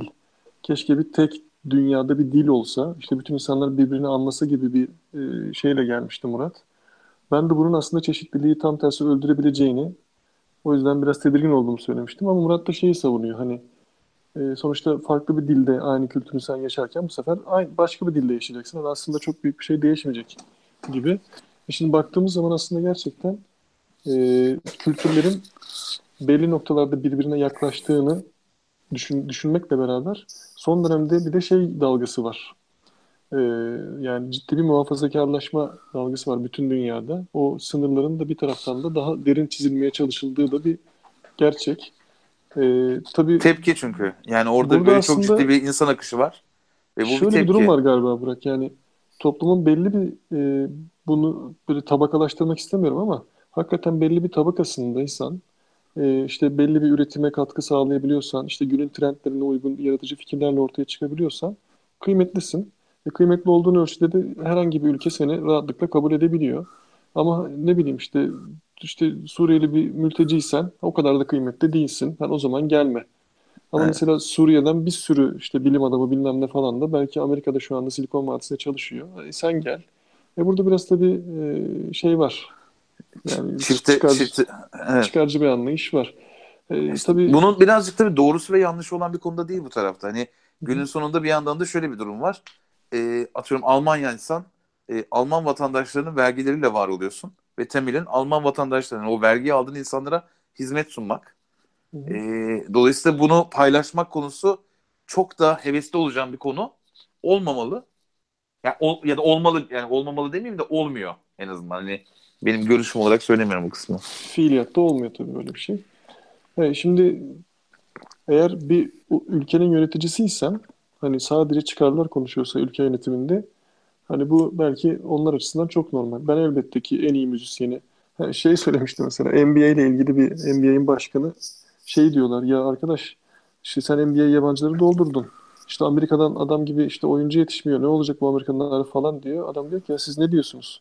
Dünyanın en iyi oyuncuları bizim ülkemizde oynuyor. Siz neden bahsediyorsunuz yani? Yemişim Amerika'nın basketbolunu diyor aslına bakarsan. Kaldı tabii. ki e, dünyanın en büyük basketbolcuları orada oynadığı için Amerika'da yetişen çocuklar da onları seyrederek büyüyorlar. Yani onları idol olarak alıyorlar.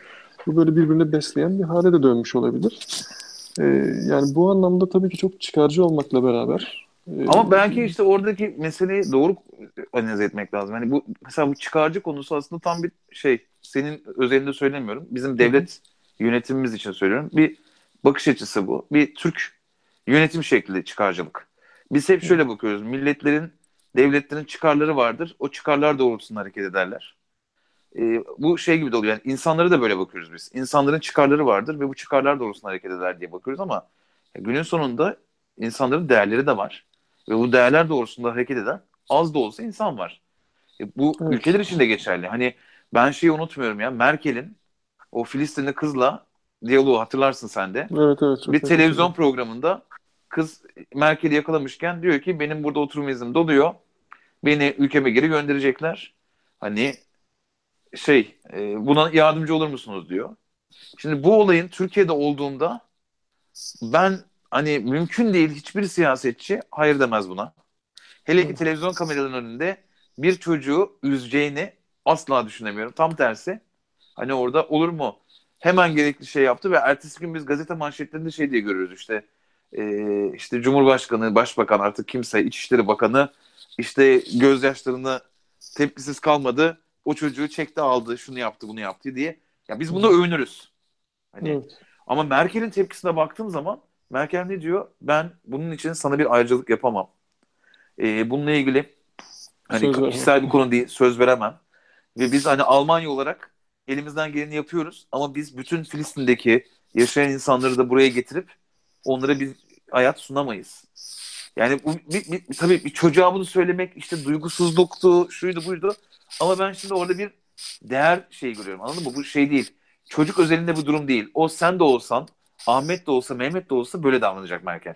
Ve o zaman da işte şey ortadan kalkıyormuş gibi geliyor. Çıkar. Elbette ki ülkelerin çıkarı var. Bu çıkarlar noktasında bazen değerler bile esniyor. Ama bir yandan da ben Avrupa'daki en azından e, Almanya gibi, İngiltere gibi, Fransa gibi ülkelerin e, etik değer olarak duruşlarının e, bu şeyde göç konusu olsa da benzer konular olsa da çok daha şey olduğunu düşünüyorum. Hani bir zemini Evet. olduğunu düşünüyorum. Çünkü bu sadece dışarıya verdiğin atıyorum işte Suriye mülteciler gelmesinle ilgili bir konu değil. Bu aslında kendi içeride mülteci olarak senin ülkende gelmiş, yerleşmiş, göçmen olarak gelmiş, ekonomide çalışan diğer vatandaşlarınla da ilgili. Yani o Ya. o, o bir şey çünkü sen devlet olarak bunlar tukaka, bunlar benim ülkeme gelmesin dediğin anda senin birebir vatandaşlığın içinde bunu söylüyorsun ki bunların içerisinde işte vergi ve hani Trump'ın durumu. Hani işte yasak getirdi, uçuş yasağı getirdi belli ülkelerden. E, insanlar o ülkenin vatandaşı Amerikalı ama orada İran asıllı Amerikalı adam falan. Hani çok saçma yerlere gidiyor. Ben Avrupa'nın burada gene duruşunu bir tık daha değer üzerine olabileceğini düşünüyorum. Ama şu ben de şunu düşünüyorum şimdi bırak baktığın zaman şimdi geçmişte insanlar ne için ülkelerini terk edip göç etmek durumunda kaldılar? İşte ne bileyim orada kıtlık oldu. İşte toprağı ekip biçemedi. O zaman toprağı ekip biçe- biçebileceğim bir yere gideyim. Aslında bugünkü dünyaya baktığın zaman da şöyle bir durum var. Çok net. Ee, bütün kaynaklar belli ülkeler tarafından çok iyi bir şekilde yönetiliyor ve bütün e, kaynakların neticesinde bir değerler de o ülkelere doğru akıyor. Ve bunlar da bizim şu anda gelişmiş dediğimiz ülkeler. Tabii ki şeyi sabaha kadar tartışabiliriz. Bu ülkeler nasıl gelişti? İşte emperyalizm nereden nereye geldi? İşte e, ne bileyim işte bu Rönesans, Rönesans reformun etkileri bilmem nesi falan filan ama bir gerçek var. Bu adamlar bir şekilde dünyadaki e, parayı ya da işte kıymetleri bir şekilde yönetiyorlar. E şimdi çok doğaldır ki pek çok nüfusun çoğaldığı, arttığı bölgedeki insanlar bu hayatı artık görüyorlar. Yani eskiden 1950'lerde belki bu kadar net göremiyorlardı ama şu anda bugün bir Arap Baharı'nda mesela yaşanan bir hadiseyi bile sen aynı anda eş zamanlı olarak seyredebiliyorsun. Dolayısıyla onlar da sen eş zamanlı olarak seyredebiliyorlar. Yani senin ülkende neler olduğunu, nasıl kıymetler yaratıldığını, e, nasıl bir sistem kurulduğunu görüyorlar ve insanlar buna öykünüyor. Orada olmak istiyorlar. Ve benim tahminim bu artık önüne geçilemeyecek bir noktaya doğru gelebilir. Çünkü insanlar e, bir şekilde bunu istiyorlar. Çok normal bir şey. İnsan olmanın gereği olarak belki istiyorlar. Hatta bu işte e, son dönemde biliyorsun bir sürü şeyler var, filmler var. Yani işte belli seçkin bir zümrenin belli bir merkezde yaşadığı, geri kalan herkesin duvarların dışında kaldığı, biz duvarların ona, dışındaki kahramanların da işte içeri girmeye çalıştığı falan bir sürü biz, filmler var. biz, biz ona gelecek diyoruz. Galiba gelecek hakikaten öyle olacak böyle giderse. E, Evet yani çok ilginç ama hani şey vardı. Hani sen evrimden çok böyle dem vuruyorsun genellikle konuşmalarında. Hani Einstein'a soruyorlar 3. Dünya Savaşı'nda diyorlar teknoloji çok gelişti. Siz atomun işte inanılmaz gücünü ortaya koydunuz. Çok inanılmaz silahlar çıkacak. İşte 3. Dünya Savaşı'nda sizce ne gibi silahlar kullanılacak? İşte bize biraz bahseder misiniz dediklerinde biliyorsun meşhur cevabı. Ve diyor ki vallahi 3. Dünya Savaşı'nı bilmiyorum ama 4. Dünya Savaşı büyük ihtimalle taş ve sopayla olacak. Şimdi taş ve sopayla olacak gibi gerçekten bir dünya olduğunu varsayarsan e, acaba şu anda Afrika'da işte bu sıcakla, açlıkla baş eden insanların mı hayatta kalma şansı daha yüksek olacak? Yoksa bizim gibi böyle işte doğadan, şeyden daha soyut, işte teknolojinin nimetlerinden daha rahat faydalanan insanlar mı evrimsel açıdan daha şanslı? Yani ben biraz bu konularda şöyle düşünüyorum. Tabii bizim böyle biraz kendi şu an yaptığımız şeyle de çelişmekle beraber ya ben şey konusunda da bakıyorum. Mesela bizde de Celal Şengör var. Çok hani inanılmaz tatlı ve hani kendi alanında dünyaca ünlü bir e, bilim adamı. Ama mesela hani onun bilimle ilgili konuşmaları ne kadar başarılıysa siyasetle ilgili ya da e, şeyle ilgili e, ne diyeyim? Darbelerle ilgili. Ha, darbelerle ilgili fikirleri de bu kadar abuk olamaz bir insanın yani. Hani bi- biraz Einstein tarafında da mesela hani şey yapıyoruz. İşte Sokrates olsun, işte Aristoteles yani bu sonuçta isim yapmış bu insanların. Einstein gibi de zekasıyla da meşhur olan insanların hani şeyine bakınca da hani her dediği şeyin de gerçek kabul etmek bana doğru gelmiyor ikide. Çünkü ben orada mesela çok öyle olacağını düşünmüyorum. Ya burada en büyük sıkıntı şey taş sopa falandan dolayı değil. Ya bugün birkaç problem var şu an bizim yaşadığımız. Bir eskiden hani tarım toplumuna baktığında şeydi. Mülkiyet orada, emek orada, ürün orada, hizmet orada ve sen hani bu 16. yüzyıla, 17. yüzyıla kadar aslında sen tarım teknolojilerini birazcık geliştirsen de aslında büyük bir teknolojik gelişme elde edemiyorsun. Çünkü orada yavaş yavaş böyle kabileden şekillenmiş, aristokrasi diye devam etmiş bir yönetim şekli var. Ve sen köyde doğduysan köylü olacaksın. Eğer kalede doğduysan, dükün kızıysan hani aristokrat olacaksın gibi bir sınıf toplumsal ayrım var. ne zaman ki uzmanlaşma geliyor, o birazcık ayrılıp burjuvaziye. Burjuvazi de daha sonra doğal olarak bu kaynakları Burjuva e, ekonomik anlamda güçlendikçe işte İtalya'da Medici ailesi mesela ilk aklıma gelen örnek. Bu Burjuva zenginleştikçe de yönetim kısmında da soylu olamıyor. Hala Burjuva. O da ne yapıyor? Soyluyu aşağı çekmek için ilginç bir şekilde bir de yanında çalışan adamı kullanıyor. Yani işçiyi kullanıyor, köylüyü kullanıyor, fakiri kullanıyor. Ve günün sonunda da burada bir güç iktidar değişikliği yaratıyor. Şimdi bu iktidar değişikliğinin kötü kısmı şu. Bizim Türkiye'de hapsolduğumuz e, kimlik siyasetinin sonucu bu dünyada da böyle devam ediyor. Bu kitle ne yazık ki ya ben daha fazlasını istiyorum. Bu hayatta benim karşımda hani ben iş istiyorum demiyor. Ben hani ya şey çok komik değil mi abi bak e, bence hani e, şey sosyolojik vaka olarak böyle ileride yüksek lisans yaparsan tez olarak yap. Abi benzine köpek gibi zam geliyor. Eşek gibi hani benzinin fiyatı arttı. ÖTV'si şusu busu. Abi bugün mü dün mü dün artık hani şey olarak e, cam filmi, arabanın cam filmi için eylem yapan insanlar vardı ülkede.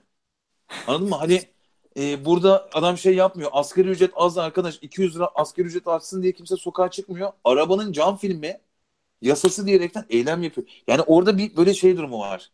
İnsanlar sanki şöyle yaklaşıyor gibi geliyor. Ben atıyorum Türk'üm, Müslümanım, işte Beşiktaşlıyım. Hani bu, bunlar böyle kimliklerimiz var. Ve aslında şey gibi bakıyor adam. Hani asgari ücret 1500 liradan 1600 liradan işte 2000 liraya çıksa adamın hayatında bir şey değişmeyecek. Hani bu değişmeyeceğinin farkında. Bunun için sokağa çıkıp bunun için belki göç edip daha iyisini bulmak noktasında bir motivasyona sahip değil. Diyor ki ben abi Türk'üm. Ben hani o, ya o kimliğe sahip olmak onun için yeterli. Bu mesleki uzmanlaşma, kendini o işte daha iyi yapma. İşte burada İstanbul'a gideyim de ben bu işi İstanbul'da daha iyi yapayım. Oradan da Avrupa'ya gideyim. Bilim adamı olarak daha iyisini olayım. Ya öyle bir motivasyonu sanki bizim toplum üzerinde görmüyorum. Buradaki dert de bana şey gibi geliyor o yüzden. Hani zaman içerisinde bir e, kopuş olacak burada. E, toprağın ve emeğin üretimi, kullanımı falan artık çok değişken. Bugün fabrikayı kapatıyorsun Amerika'da, Çin'de açıyorsun abi. Aynı fabrikayı bir senede çok daha uygun maliyetli üretim yapıyorsun. Bugün sermaye dolaşıyor. Artık entelektüel iş gücü de dolaşıyor. Hı hı. Dolayısıyla bir savaş çıkarsa da yani şey nasıl diyeyim daha güzel bir örnek olmalı. Ya bugün mesela biz Amerika'yı fethetsek, Avrupa Birliği birleşse savaş çıksa, askerler Amerika'ya girse tamam mı? Ne olur sence? Hı. Ya bence büyük şirketler o savaş tehdidinde Kanada'ya taşıyorlar abi merkezlerini. Oradaki entelektüel sermayeyi de oraya taşıyıp Yollara büyük şirketler edelim. yaşamaya devam ederler abi. İster Amerika batsın, ister hani kimse kimsenin gözünün yaşına bakmaz bu tarafta. Konuştuğumuz şey çünkü burada sermaye hani. Ee, onun varoluşu bile zaten bize verdiği huzursuzluk şey belli. Şimdi O yüzden de aslında çok biraz bana işte e, savaş gibi gelmiyor o yüzden bana. işin umut tarafına o zaman biraz dönelim. Şimdi e, hep hayalini kurdu, kurdu pek çok insanın belki de. Şöyle bir dünya hayal edelim ki bu şeyde falan işte Zeitgeist Movie'de falan anlatılıyor ya. E, yani aslında insanlık şu anda ya da bir noktanın belki de çok tam eşiğinde duruyoruz. Çok yakın bir gelecekte artık e, bizim işte bir fabrikaya gidip sabah 8'de akşam işte 5'e kadar bir vidayı sıkmamıza bilmem neye falan gerek kalmayacak. Çünkü hani belli teknolojiler artık bu işi yapabilecek seviyede. Dolayısıyla insanlık belli bir otomasyon ile bütün insanlığa yetebilecek bir e, üretim bir değeri ortaya koyabilecek. Bu Evet. tabii biraz romantik bir bakış açısı şimdi benim anlatacağım ama ben şunu biraz inanıyorum ya açıkçası. Şimdi bir yer gelecek ve insanoğlu diyecek ki kardeşim biz bu kaynaklarımızı bu derece yani daha fazla sermaye elde etmek için ortaya sermaye koyulan bu sistemin aslında bir sonu olmadığını bugün 10 tane sat, yarın 15 tane sat, 15 tane sattığın zaman da 20 tane sat. Hani bunun artık sürdürülebilir bir şey olmadığını bir noktada anlayacağız. Ee, çünkü mesela ekonomi nasıl gelişmiş? Önce bir kendi köyünde adam üretim yapmış kendi tarlasında. Yandaki tarlada adam başka bir ürün üretmiş. Kendi arasında ticaret yapmış. E sonra bu üretim kapasitesinin artmasıyla yandaki köyle ticarete başlamış. E yandaki şehir, yandaki ülke artık bu global.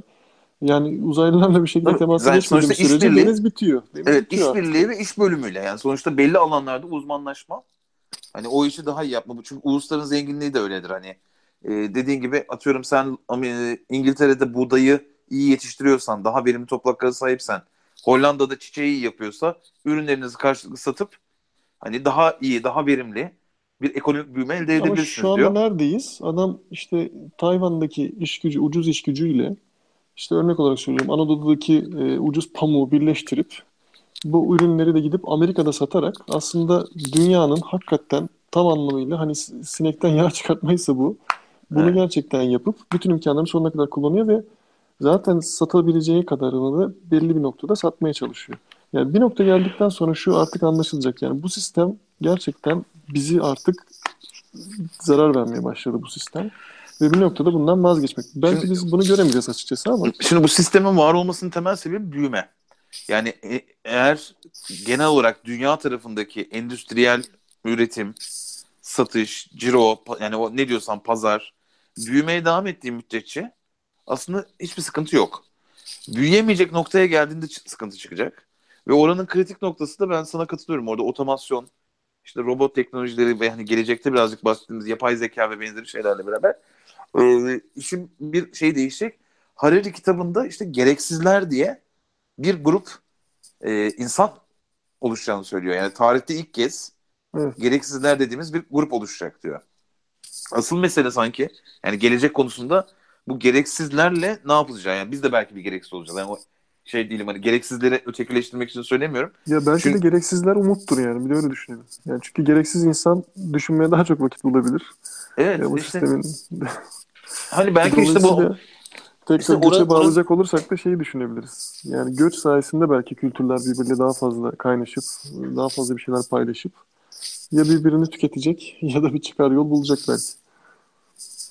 Yani şey kısmı işte o gereksizler senaryosunun bir çözümü bu Avrupa'da bahsi geçen şey e, evrensel maaş. Hani herkesin temelde devletten bir miktar maaş alması üzerine kurulu. E, gereksiz de olsan hiç çalışmasan da devlet sana ayda atıyorum 500 lira 600 lira bir para vermeli ve bu senin Ki tüketmeye devam edebilirsin. tem, tem, yani abi şey kötü. Ya bugün seninle dağa çıksak e, dağda bir çadırda yaşamaya başlasak ikimiz 10 sene orada yaşasak geri dönsek bana diyecek ki 10 yıllık SGK prim borcum var. Hani abi ben dağdaydım yani ben her şeyden vazgeçtim. Vatandaşlıktan da vazgeçtim. Dağda yaşadım. insan görmedim hani. Vallahi kusura bakma diyecek yani. Elektriği ödemişim, vergiyi ödememişsin. Hani illa ki anladın mı hani bir, bir şey var. E tabi sistem zaten orada işte bir şey var. Sen ne zaman durursan biliyorsun ki düşeceksin. Bu hakikaten bisiklete binmek gibi. O yüzden abi sistem arkadan havucu bize veriyor. Bizi koşturuyor. Ee, işte şey romantik hayallerimizde işte Gökçeada'ya gidelim yerleşelim bilmem ne falan desek de ya da işte İzmir'e dönelim e, köyümüze dönelim Bodrum'da yaşayayım ne diyorsan artık o emeklilik hayali. Hı hı. Sistem sana zaten diyor ki emeklilik hayali çok güzel tatlı da ya hasta olursan ya bilmem ne olursa ama burada da borcum var. Devlete de bunu ödemen lazım. Dolayısıyla si- sistem hep sürekli seni çalıştırmak şekilde çalışman için motive ediyor. Hani bu olumlu olmak zorunda değil. Ama burada şu kıymetli. Ya bu burada zaten biraz şey- şeye bakmak lazım. İşte bu çifte standart diye konuştuğumuz konu vardı ya. Hani burada da bir, bir şeye bakmak lazım. Hani e, bu gerçekten çifte standart mı? Şundan dolayı söylüyorum. Hani eşit olmayan insanlara da eşit davranmak temelde aslında başka bir adaletsizlik. E, gerçekten de hani burada yıllarını vermiş. Az önce söyledim mesela Celal Şengör'e e, Avrupa Birliği'nde sığınma başvurusu yaptığında e, bence benden daha fazla öncelik tanımalılar zaten yani. Hani o, o adamın dünya üzerinde bıraktığı izle benim bıraktığım saçma sapan iz arasında bile fark var. E, o yüzden de bazen şey diyorum hani biraz dediğim gibi e, humanist gibi gelmese de kulağa e, burada tabii şey çok zor. Kimin hayatı kiminkinden daha değerli? Neye göre, kime göre gibi bir durum var. Yani bir bu aslında senin söylediğin aslında yine bu hani Batı'da e, herhalde 1940'larda falan yanlış hatırlamıyorsam ortaya çıkan bir şey var. Hani bu evrim teorisinin bir çeşit yorumu var. E, fakirsen e, zaten fakir olman çok normalse e, sen zaten öyle olmak durumundasın. Çünkü yetersizsin. Ya da işte ben daha akıllıyım, daha zekiyim. Seni ezmemden daha doğal bir şey olamaz. Dolayısıyla hani herkes işine baksın. Bu do- ev- evrimin doğal akışı böyle. Ben buna çok fazla e, katılamayacağım açıkçası. Çünkü evrimin doğal akışının öyle olup olmadığını belirleyen hani bir şey vardır. bir, Ya evrimin e, aslında evrimin öyle bir derdi tasası yok. Evrim Yok Hani- yok tabii hayır ben şey açısından söylüyorum yani bu adamlar bu yorumla e, kendi yaptığı pislikleri belki meşru hale getirmiş oluyorlar. Yani ben zaten evrimsel açıdan daha belki güçlüyüm. E, hani doğada da böyle oluyor. Güçlü olan zayıfı ezebilir bilmem ne falan gibi. Halbuki e, bu tabii kendi mantıkları çerçevesinde doğru olabilir. E, ama hakikaten evrim açısından kimin daha başarılı olduğunu zaman gösterecek. Yani biz mesela şeyden konuşuyoruz ya, bu Neandertal denilen adam, avcı toplayıcı olan adam aslında belki daha zeki. Hani o kitapta da sen sürekli den buluyorsun. E, ama hani öyle bir ortam geldi ki o insan artık ortada yok. Yani ortadan kayboldu. işte zeki olması zeki olması değil orada da gene zaten hani Sapiens'in devamını genelde tarihçiler şeye bağlıyor ya da sosyologlar işte e, alet kullanabilmeye.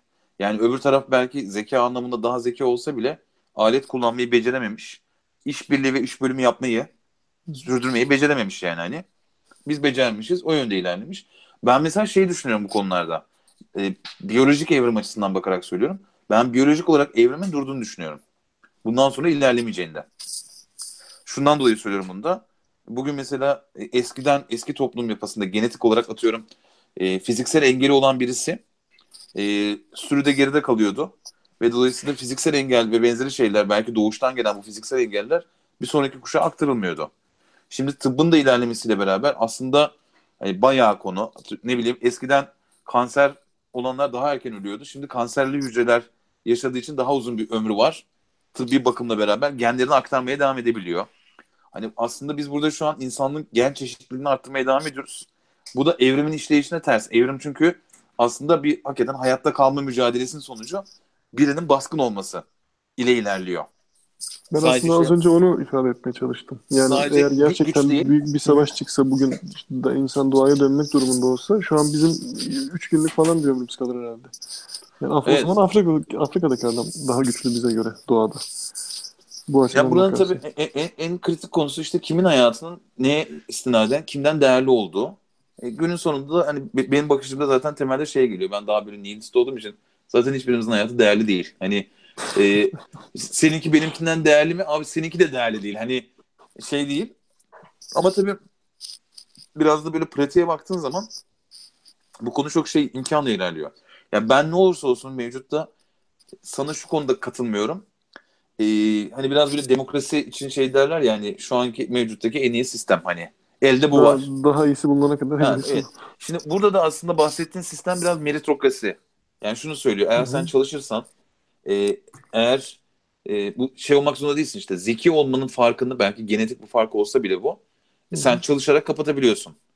E, doğru kararları alırsan e, ne bileyim doğru kişiyle evlenirsen yani bu anlamda hep hayatında ne kadar çok doğru karar alırsan toplumun içerisinde daha iyi yerlere gelebilirsin. Ve bu anlamda işte bu e, sıfırda başladığın görece atıyorum zengin çocuğu olmayabilirsin ama eğer doğru yaparsan meritokrasi diyor ki daha yukarı gelebilirsin. Aslında Burjuvazi'nin söylediği şey de o. Hani bu 15. 16. yüzyıldan itibaren hepimize biraz da işlenen çalışırsan başarılı olursun. Başarı ne? Tartışmalı olmakla beraber. Evet. Ama ya bir yandan da bakıyorum ki Yani bir soylu Hani- olmana, asil olmana, işte belli bir dinden olmana Evet. falan gerek yok. Evet. Niteliklerini geliştirmenle alakalı. Bu herkesin eşit olduğu bir alan. Ne kadar çok o, o zaman da biraz çal- çalışmayı kutsuyorlar. Ee, ve imkan Hı hı. sahibi olmayı tabii ki de ama ya bir yandan da bu bir seçilim ve bu şey değil ve evrimsel bir seçilim olarak söylemiyorum bunu. Sonuçta kısıtlı kaynak var ve kaynaklara erişim problemi bu. Ee, herkes de eşit şekilde bunu dağıtamayacağına göre Heh, Bunu- Az önce benim söylemeye çalıştığım tam da bu nokta Evet. işte. Yani o kaynakları eşit dağıtamadığın takdirde de burada o kaynakları almak için daha istekli olan, daha çok çaba gösteren kişiler bir avantaj elde edecekler. Bana bu doğal geliyor. Yani bu şey anlamda söylemiyorum. Doğal gelmesi bunu haklı ya da etik kılmıyor. Yani bu gene hala bence de etik bir problem. Çünkü e, eşit paylaşmak burada bir zorluk ve bunu eşit paylaşmak kısmında da işte diyorum ya bunun da bir kuralı yok. Yani atıyorum 3 çocuğu olana e, ne vereceksin de 5 çocuğu olana ne vereceksin? Hiç çocuğu olmayan çocuğu olmadığı için eksik mi alacak? Hani o zaman hani hepsi bir problem. Hani bu kaynak ve maaş, para ne diyorsan yani her şeyi paylaşmak için problem. O yüzden de bana sanki ne olursa olsun gene meritokrasi doğru şekilde uygulandığında fırsat anlamında eşitlik yaratıldığında bir girişimci ekosistemiyle bir eğitim eşitliğiyle bunlar doğru şekilde yapılırsa asalında hala bence elimizdeki en e, tutulabilir sistem o. Dediğim gibi bu İler- ilerlemeyi sağlayabilir diyorsun bir anlamda. e, salt doğru değil. Mesela bizim şu an geldiğimiz burası umutsuzluk kısmı olacak ama şu an geldiğimiz mesela en kötü nokta o. Beni en çok korkutan kısım o. Şöyle bir durum oluyor çünkü.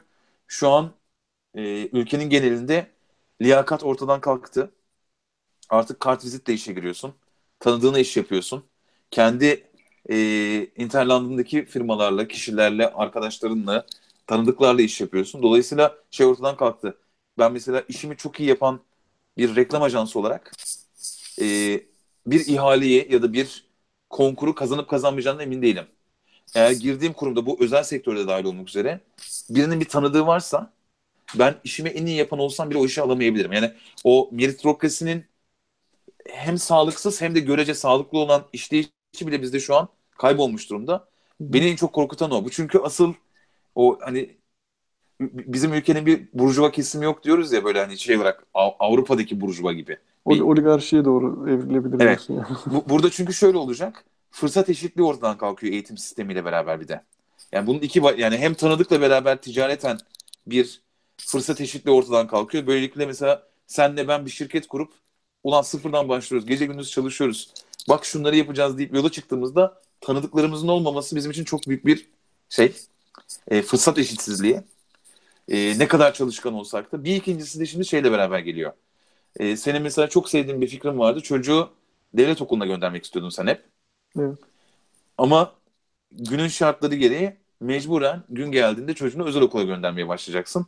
Çünkü devlet okulunda çocuğun artık en son sınav sistemiyle beraber mahalle olarak yeni bir göç konusu olacak konuyla beraber zaten çocuğunu gönderebileceğin okuldu şuydu bu da hepsi sıkıntı olmaya başlayacak.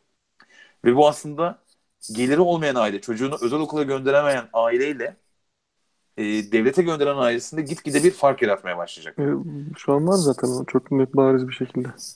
Ama şöyle bir durum vardı.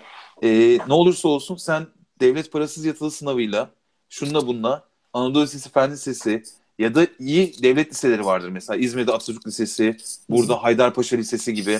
Hani senin orada herkesle beraber girdiğin bir eşit yarış vardı. Senin çalışmana ve performansına bağlı. Ha, Yani şey Doğru diyorlar ya Ağrı'daki çocuk da gelip en iyi okulu kazanabiliyordu.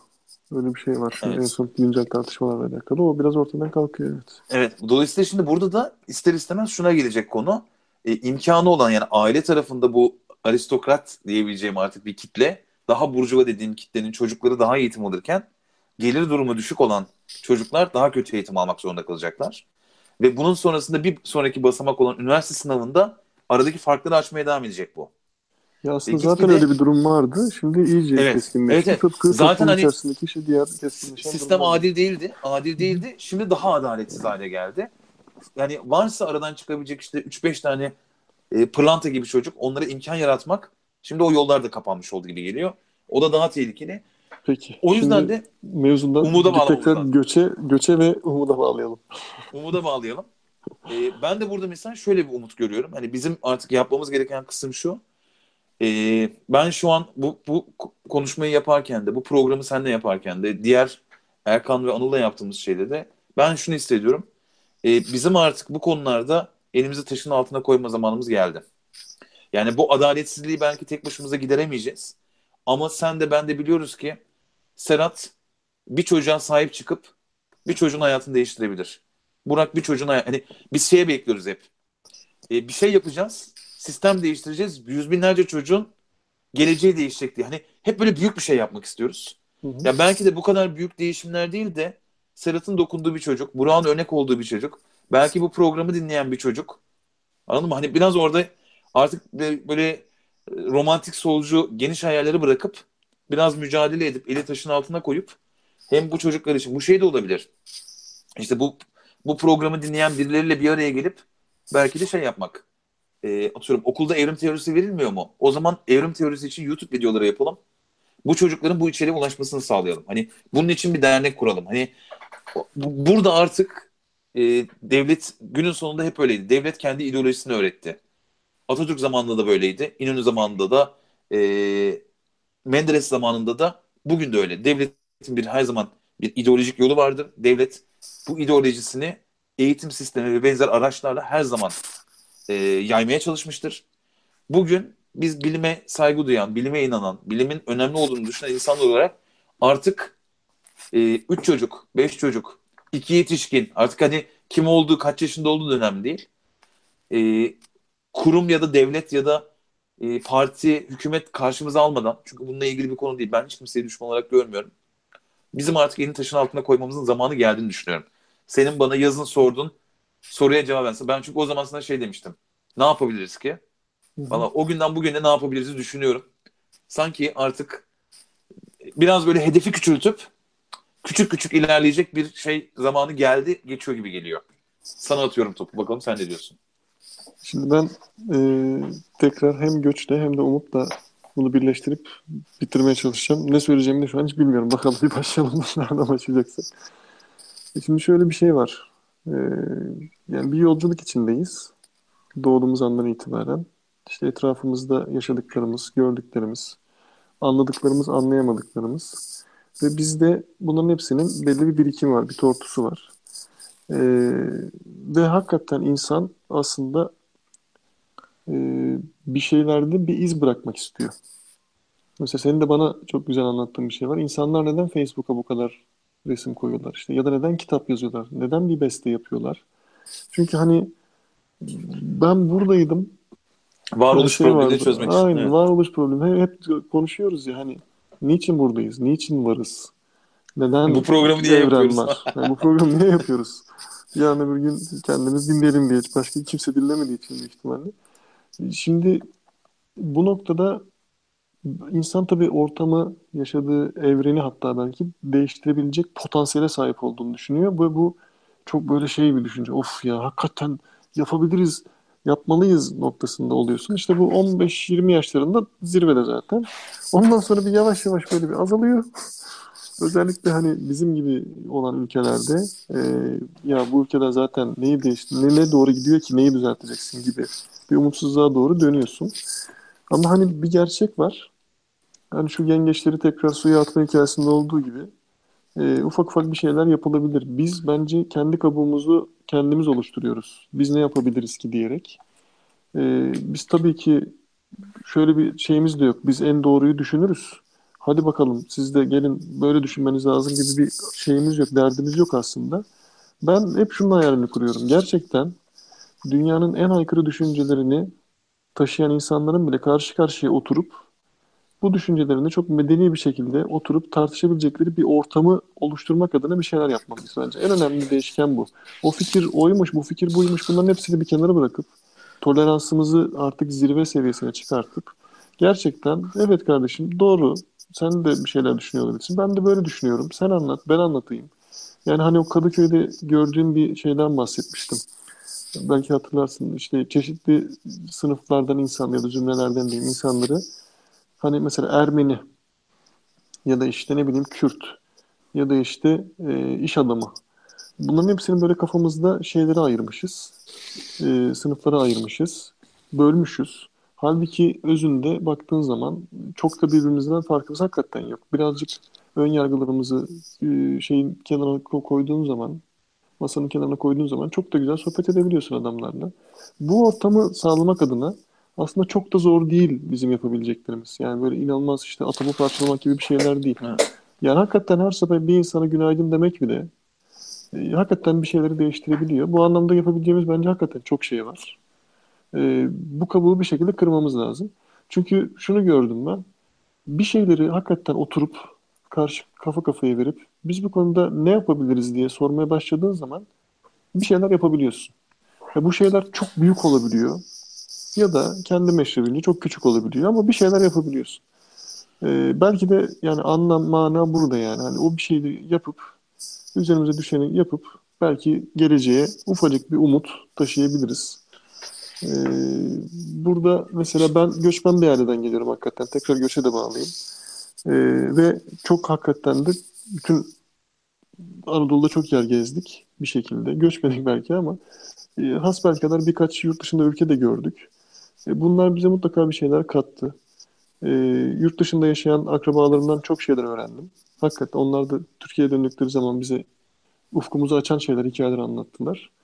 E, netice itibariyle biz bu birikimlerimizi alıp kendi çocuğumuza, komşumuzun çocuğuna, işte çocuk olmasına da gerek yok dediğin gibi. İşte ya- temas ettiğimiz herhangi bir kişiye bu umudu aşılayabiliriz. Bunu daha sistematik hale de getirebiliriz. Şu anda bu sadece bir şey. E, temenni. Ama bu temenniyi gerçekten sistematiğe döküp ya biz bu toleransı nasıl arttırabiliriz? İnsanların daha mutlu, birbirine daha saygılı nasıl yaşamasını sağlayabiliriz gibi bir yere sistematik bir şekilde taşıyabiliriz belki. Ya orada şey kritik bence bir kere çok güzel konuştum. Ya bir şey tarafı var. Çocukken hani bize işte dünyayı değiştirebileceğisin o, o hissi veriyorlar. Öyle eğitim veriyorlar. Bak işte bir de şey ya kahraman Atatürk ne bileyim işte bilim adamı Einstein falan hani hep böyle karşında hep bir şeyler var. Kahramanlar var başarmış. Ve sen de bir kahraman olmak istiyorsun. Yani bir, bir şeyleri büyük büyük yapmak istiyorsun. Ama biz şeyi kaçırıyoruz işte o büyük adamlar dahil olmak üzere. Ya bunun aslında bir adım adım istikrarlı, sabırla devam eden bir mücadele olduğunu gözden kaçırıyoruz. Yani biz biraz böyle şeyiz. Bir anda hemen olacak, çok kolay olacak diye düşünüyoruz. Ve o tarafta da işte konfor devreye giriyor. Ben geçen şeyi keşfettim kendimce. Yani ne yapabilirim, ne yapabilirim, ne yapabilirim? Yani günün sonunda az önce söyledin. Dil konusunu, yani az önce söylediğim dediğim şey, dil İngilizce yani ortak bir dil diyorsun ya. Hı hı. Ya dil işte zaten bizi ayıran en büyük etken. Ve ben dillerin bu kadar çok olmasının sebebi zaten bizi kimlik olarak ayırmak. Hani toplum içerisinde de. Çünkü seninle konuştuğum aslında karşı taraftakinin anlamasını istemediğim için değil bu kadar çok. Tam tersi aynı dili konuşsak ben komşumun dedikodusunu yapamam. Hani toplum içerisinde de diller hep öyle ayrılmış. Ülkeler öyle ayrılmış. Ve hani o İlginç bir Dil- bakış açısı. Ben öyle düşünmüyordum ama. Tabii dillerin aslında bir zenginlik gibi bakıyoruz ama o zenginlik aslında ayrılığın temeli dilde. E, ne kadar çok dil varsa o kadar zengin değiliz aslında bence. Tam tersi bizim ayrılışma noktamız aynı dili konuşamamak. Bunu konuşmayı da istemiyoruz bu arada. Dediğim gibi çünkü e, biz böyle hep şeyiz. Kendi küçük coğrafyamızda hep kendi krallığımız olsun. Hani o başka birileriyle gidip bunların vizyonu açılmasın da benim olsun. Özellikle idareci tarafı için geçerli bir kısım. Ben mesela şey düşündüm. Dil örneğini şundan dine döldüm. Ya abi bir TED konuşmasında internette mesela harika YouTube'da bilim kanalları var. Hani ben İngilizce bildiğim için bunları çok rahat takip edebiliyorum. Ve şey çok kolay biliyor musun? Altyazı ekle deyip sen kendin hiç kimseye bağlı olmadan bir Türkçe altyazı yazıp yükleyebiliyorsun. Hı hı. Ya da kanal sahibine atıp ben bunun Türkçesini yaptım diyebiliyorsun. Atıyorum evrim teorisiyle ilgili. Yani ülkede biraz bu konu tartışmalı olduğu için söylüyorum.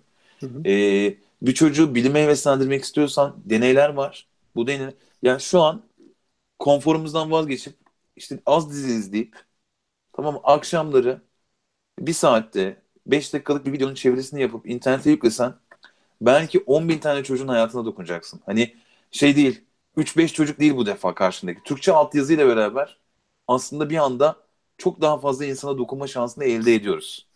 E Ve bunun için böyle büyük birlikler olmaya, kalabalıklar olmaya da gerek yok. Hani biraz işte zekice düşünmek, biraz akıllıca düşünmek. Ne yapabilirimi şey yapmak. Bence ama en önemlisi işte eli taşın altına koymak. Yani abi şey çok rahat. Akşam hepiniz geliyoruz. Hep, sen diyorsun ki işten geldim. Çocukla ilgileneceğim. Hanımla biraz zaman geçireyim. E bir on, yarım saatte bir televizyonun karşısında abi dinleneyim artık ya diyorsun. Çünkü sistem bize hep öyle şey yapmış. E, kodlamış. Ve bu işe aslında bir zaman ayırmıyoruz. Hani bence özel hayatımız dediğimiz şey na- nasıl diyeyim? Hayatı doğru bölmek lazım. Biz hep ikiye bölüyoruz. Özel hayat ve iş diye ortadan böyle ikiye bölmeye çalışıyoruz ve bir denge tutturmaya çalışıyoruz. Belki buraya birazcık kendini ayırdığın zaman bence özel hayattan farklı kendini ayırdığın zaman e, de- özel hayat çünkü dediğim gibi eşin, çocuğun, arkadaşların falan diye belki şey yaptığın kısım. E, bir böyle bir yüzde on, yüzde on beş kendine zaman ayırmak. Bir yüzde on da topluma zaman ayırmak. Hani o ait olduğun komüniteye e, bir şeyler üretiyor olmak diye zamanı bölersen aslında daha mutlu, daha anlamlı bir hayat sürebilirsin gibi geliyor. E, diyorum ya ben bu konuda daha karamsardım. Sen beni sen beni o karamsarlıktan çıkardın. Ve gerçekten de yani hiç bu kadar hissetmemiştim. Çok samimi söylüyorum. E, bugün ülkenin e, her zamankinden daha çok bize ihtiyacı var. E, bu diyorum ya bir hükümete karşı olmakla değil. Yani bugün hükümetten birileriyle de biz güzel şeyler yapabiliriz. Hani bu şey görüyorsunuz mesela yerli araba. Hı hı. Yerli araba tartışmalarında işte yapamazlar. Abi yapalım abi yani yerli arabamız olsun. Hani şey geliyor. Onlar söylediği için yerli araba macerası kötü bitmemeli. Anladın mı? Hani bu artık o kadar uçlara gittiğimiz için belki ülke için iyi olanı göremiyoruz artık. Aynen O yüzden de ben he- her zamandan daha çok ihtiyacımız olduğunu düşünüyorum. Birlikte olmaya, mücadele etmeye. O yüzden sana ben bir teşekkür borçluyum. Ne demek? Ben size teşekkür borçluyum esas yani bütün arkadaş grubumuza. Çünkü biz bu sohbetleri e, çok hakikaten çok sık yapamıyoruz. Keşke daha sık yapabilseydik. Bu platformun aslında belki iyi oldu. Yani biz aslında e, kendi kendimize sohbet etmek için bunu arıyorduk. YouTube'da vesile olmuş oldu sanki biraz. E, yani bundan sonrası için yani umut hakikaten hep var. Onu hakikaten şey yapmamak lazım derinlemesine düşünmek lazım. Bazen şey vardır. e, victim mindset diye bir hadise öğrettiler Aha, bana. aha, aha. Yani kendini hep kurban gibi değerlendirip ya işte bize de şöyle yaptılar, böyle yaptılar. Ve bu aslında hiçbir şey anlatmıyor. Ve hiçbir sonuca da ulaşmıyor. Sen e, yani biraz arabesk türkülere benziyor bu anlamda. Şarkılara benziyor. Sen dövünüp durabilirsin kendi kendine. Ama bir de e, ondan sonra ne yapacağım? Ben bunu yaşadım ve bunun karşısında nasıl bir reaksiyon vermem gerekir? Bunu nasıl karşılamam? Nasıl göğsümde yumuşatmam ve nasıl aksiyon almam gerekir düşünmeye başladığın anda aslında ufak ufak bir şeyler belki düzelmeye başlar. E, burada bireylerin çok fazla gücü yokmuş gibi gözüküyor ama toplum netice itibariyle bireylerden oluşuyor. Nasıl ki gücü, iktidarı bir şekilde belli dönemlerde belli cümleler kazanıyorsa bu hareketler de ufak ufak başlayıp çok güzel hareketler var işte. Ee, bu YGA'ydı yanlış hatırlamıyorsam. Geçen akşam Evet. denk geldik. Sen de zaman zaman paylaşıyorsun. E ne güzel yani genç çocuklara orada gidip e, işinin uzmanı insanlar anlatsınlar. Bu çocukları daha ileriye taşısınlar. E, ya bir taraftan çok güzel şeyler de oluyor toplumda. E, ben de aslında çok karamsardım. E, ben de belki babama borçluyum. Çünkü babam hep şeyi söyler. Ya hep siyasetten şikayet ediyorsunuz. Siyasete Evet. girmiyorsunuz. E, siyasete girmezseniz siyasetten şikayet etmeye hakkınız yok. En azından bir mücadelenizi verirsiniz. Bir karıncanın o yangına suyu taşıması gibi. E, benim elimden gelen bu kadar dersin ama girmediğin zaman e, ağlanacak, sızlanacak bir durum yok. O zaman hani piyango bileti al da piyango sana çıksın yani. Hani, e, bir yerlerden başlamak güzel. Göç konusunu bayağı bir e, şu anda terk etmiş durumdayız. Mevzu Umut içinde. Umut içinde. Şey kısmında da ben aslında biliyorsun bu programı öyle kapatmak bana çok doğru geliyor. Çünkü bir de gündem de o. Muhtemelen sen takip edemiyorsun ama ben bakıyorum bir yandan. Ee, kıymetli Elon Musk e, Atatürk'ü keşfetmiş. Dün Anıtkabir'deydi. Hı, gördüm. Ee, bugün de Twitter'da If one day my words are against science, choose science diye hani sözlerim e, bilimle karşı evet. ise bilimi seçiniz diyen Atatürk sözünü tweet atmış. Ortalık yıkılmış. E, ekşi mekşi falan her yer coşmuş. Ama hani e, şöyle bakmak lazım. Hani ben dediğim gibi hani Atatürkçü kalıbın içerisinde Atatürkçü bir değilim. Atatürk'ün de bu ülkeye, Recep Tayyip Erdoğan'ın da, Menderes'in de, Demirel'in de, e, İnönü'nün de bu ülkeye çok şey kattığını düşünüyorum. Belli noktalarda çok farklı şey, baktığımız şeyler olabilir ama bunlar ülkemizin yetiştirdiği genel olarak hepsi için söylüyorum değerler. Ve bu bir siyaset konusu mesela gerçekten zor bir yarış. Hani orada olmaması sebebi de e, bu bir kariyer. Bu insanların hepsinin bir şekilde siyasi kariyerleri var. Ve buna emek vermiş insanlar. Ama hani bugün şunda da bir o senle konuşmuştuk ya kaybettiğimiz değerler. Hı hı. Hani işte Atatürk tarafı mesela e, biraz belki de kasten üstü biraz tozlandırılmış bir değer. Hı hı. E, belli konularda diyorum yani elbette ki bir insan evladı yanlışları da vardır. Doğru olmayan şeyler de yapmıştır. Keşke başka şeyler. Ya bugünden onu günü o günü değerlendirmek çok hani kolay. O günün Kesinlikle. şartlarıyla bakmadığımız için birazcık da. Ama hani bugün hakikaten e, bir böyle lider bizi ortak bir yerde taşıyabilecek, daha bilime yakın bir yere taşıyacak bir adam varsa hakikaten o Atatürk yani hani. Ee, tekrar ben hani o şeyle kapatmak istiyorum yani onun e, o bize inanıyordu. Biz şu an o milletle olmaktan bazen işte kendi sohbetlerimizde utanarak konuşuyoruz. Hani öf Türk değil mi falan. Biz kendimiz Türk'üz ama hani bir yandan da şey yapmıyoruz. Hani onun dediği gibi Türk milleti çalışkandır. Ve bu işin çözümü abi çalışmak. Hani emek vermek, çalışmak. Hem şey için de bu.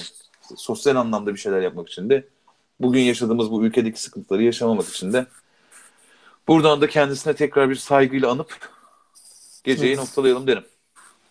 Güzel dersin. Netice itibariyle baktığın zaman e, ülkemizin de ben de şeye bağlayacağım tekrar. İçime dert oldu. E, yani Cumhuriyeti kurmamıza vesile olan insanların büyük kısmına baktığın zaman da e, Anadolu coğrafyası dışındaki coğrafyalarda doğmuş, oralarda yetişmiş ve Anadolu'ya bir şekilde ana vatanlarına dönmüş insanlar. Onlar da kendi vatanlarına göçmüşler. İyi ki de göçmüşler. İyi ki de e, ülkeyi bize emanet etmişler. Bizi biz yapmışlar aslında. Ya bugün Kesinlikle. bizsek bizi biz yapmışlar. Ve yani hakikaten o dönemi döneminde değerlendirmek mevzusu çok önemli. Bugün işte e, demokrasi konusunda ahkam kesen insanların e, o tarihlerde yaşanan hadiseleri işte Avrupa dediğimiz medeniyette olan olayları tamamen göz ardı ederek işte Türkiye'de de bunlar yaşanmış işte şunlar yapılmış demeleri biraz ilginç. Bir sürü hatalar da vardır elbette. Onu da ayrıca uzun uzun da tartışabiliriz. Yani o da işte tartışılmaz biraz bir şey de değil işte yani. Bunlarla da- bu hata bu şey tarafı içinde geçer. Bu Osmanlı'nın da hataları vardı. Osmanlı'nın zirveye çıktığı bir dönem vardı ama belli yerlerde belli ki hatalar yapılmış. Yani bu bir de bir şey gibi değil abi. Bu sidik yarışı değil ülkeler arası. Hani hani bu bir gerçekten doğru şekilde değer inşa etmek ve bu değerler doğrultusunda hayatı bütün vatandaşlar için daha mutlu, daha huzurlu, daha birlikte, hani daha iyi yapma yarışı. Bu- noktada da hani aslında bunların hep değer. Bunları doğru taraflarını Hı. almak lazım. Bunları doğru anlatmak lazım. Kutsallaştırmadan saygı Evet, duyabiliriz yani. evet. İlla Atatürk'ü kutsallaştırmadan çok büyük saygı duyabilirsiniz. Osmanlı'yı kutsallaştırmadan E tabii saygı yani duyabilirsiniz. bir Ve yandan da işte mesela Atatürk düşmanı gibi Osmanlılıkla ilgili Osman hani hükümetin tavrının Osmanlı ile ilgili bir şey olmasın ama şey. Abi Osmanlı da dünyaya çok şey katmış. Hani arkasında bir, bir sürü şey yapmış. Hani hep biraz böyle şey durumumuz var ya. Böyle bir karşı taraf karşı karşı karşı. forma Evet. yani formalarımızı giymişiz. Evet. Sanki holiganlar gibi karşılıklı gelmişiz. Neyse Umut Umut'la bitirelim. Umut güzel oluyor Umut'la bitirmek. Haydi iyi geceler. Görüşürüz. Türk milleti çalışkandır.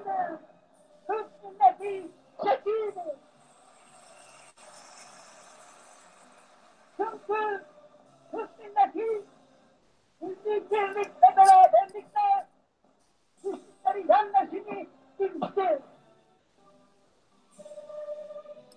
Ve çünkü Türk milletinin hürmette olduğu terakki ve medeniyet yolunda elinde ve tepasında tuttuğu meşale müstahdilimdir. İyi geceler. İyi geceler.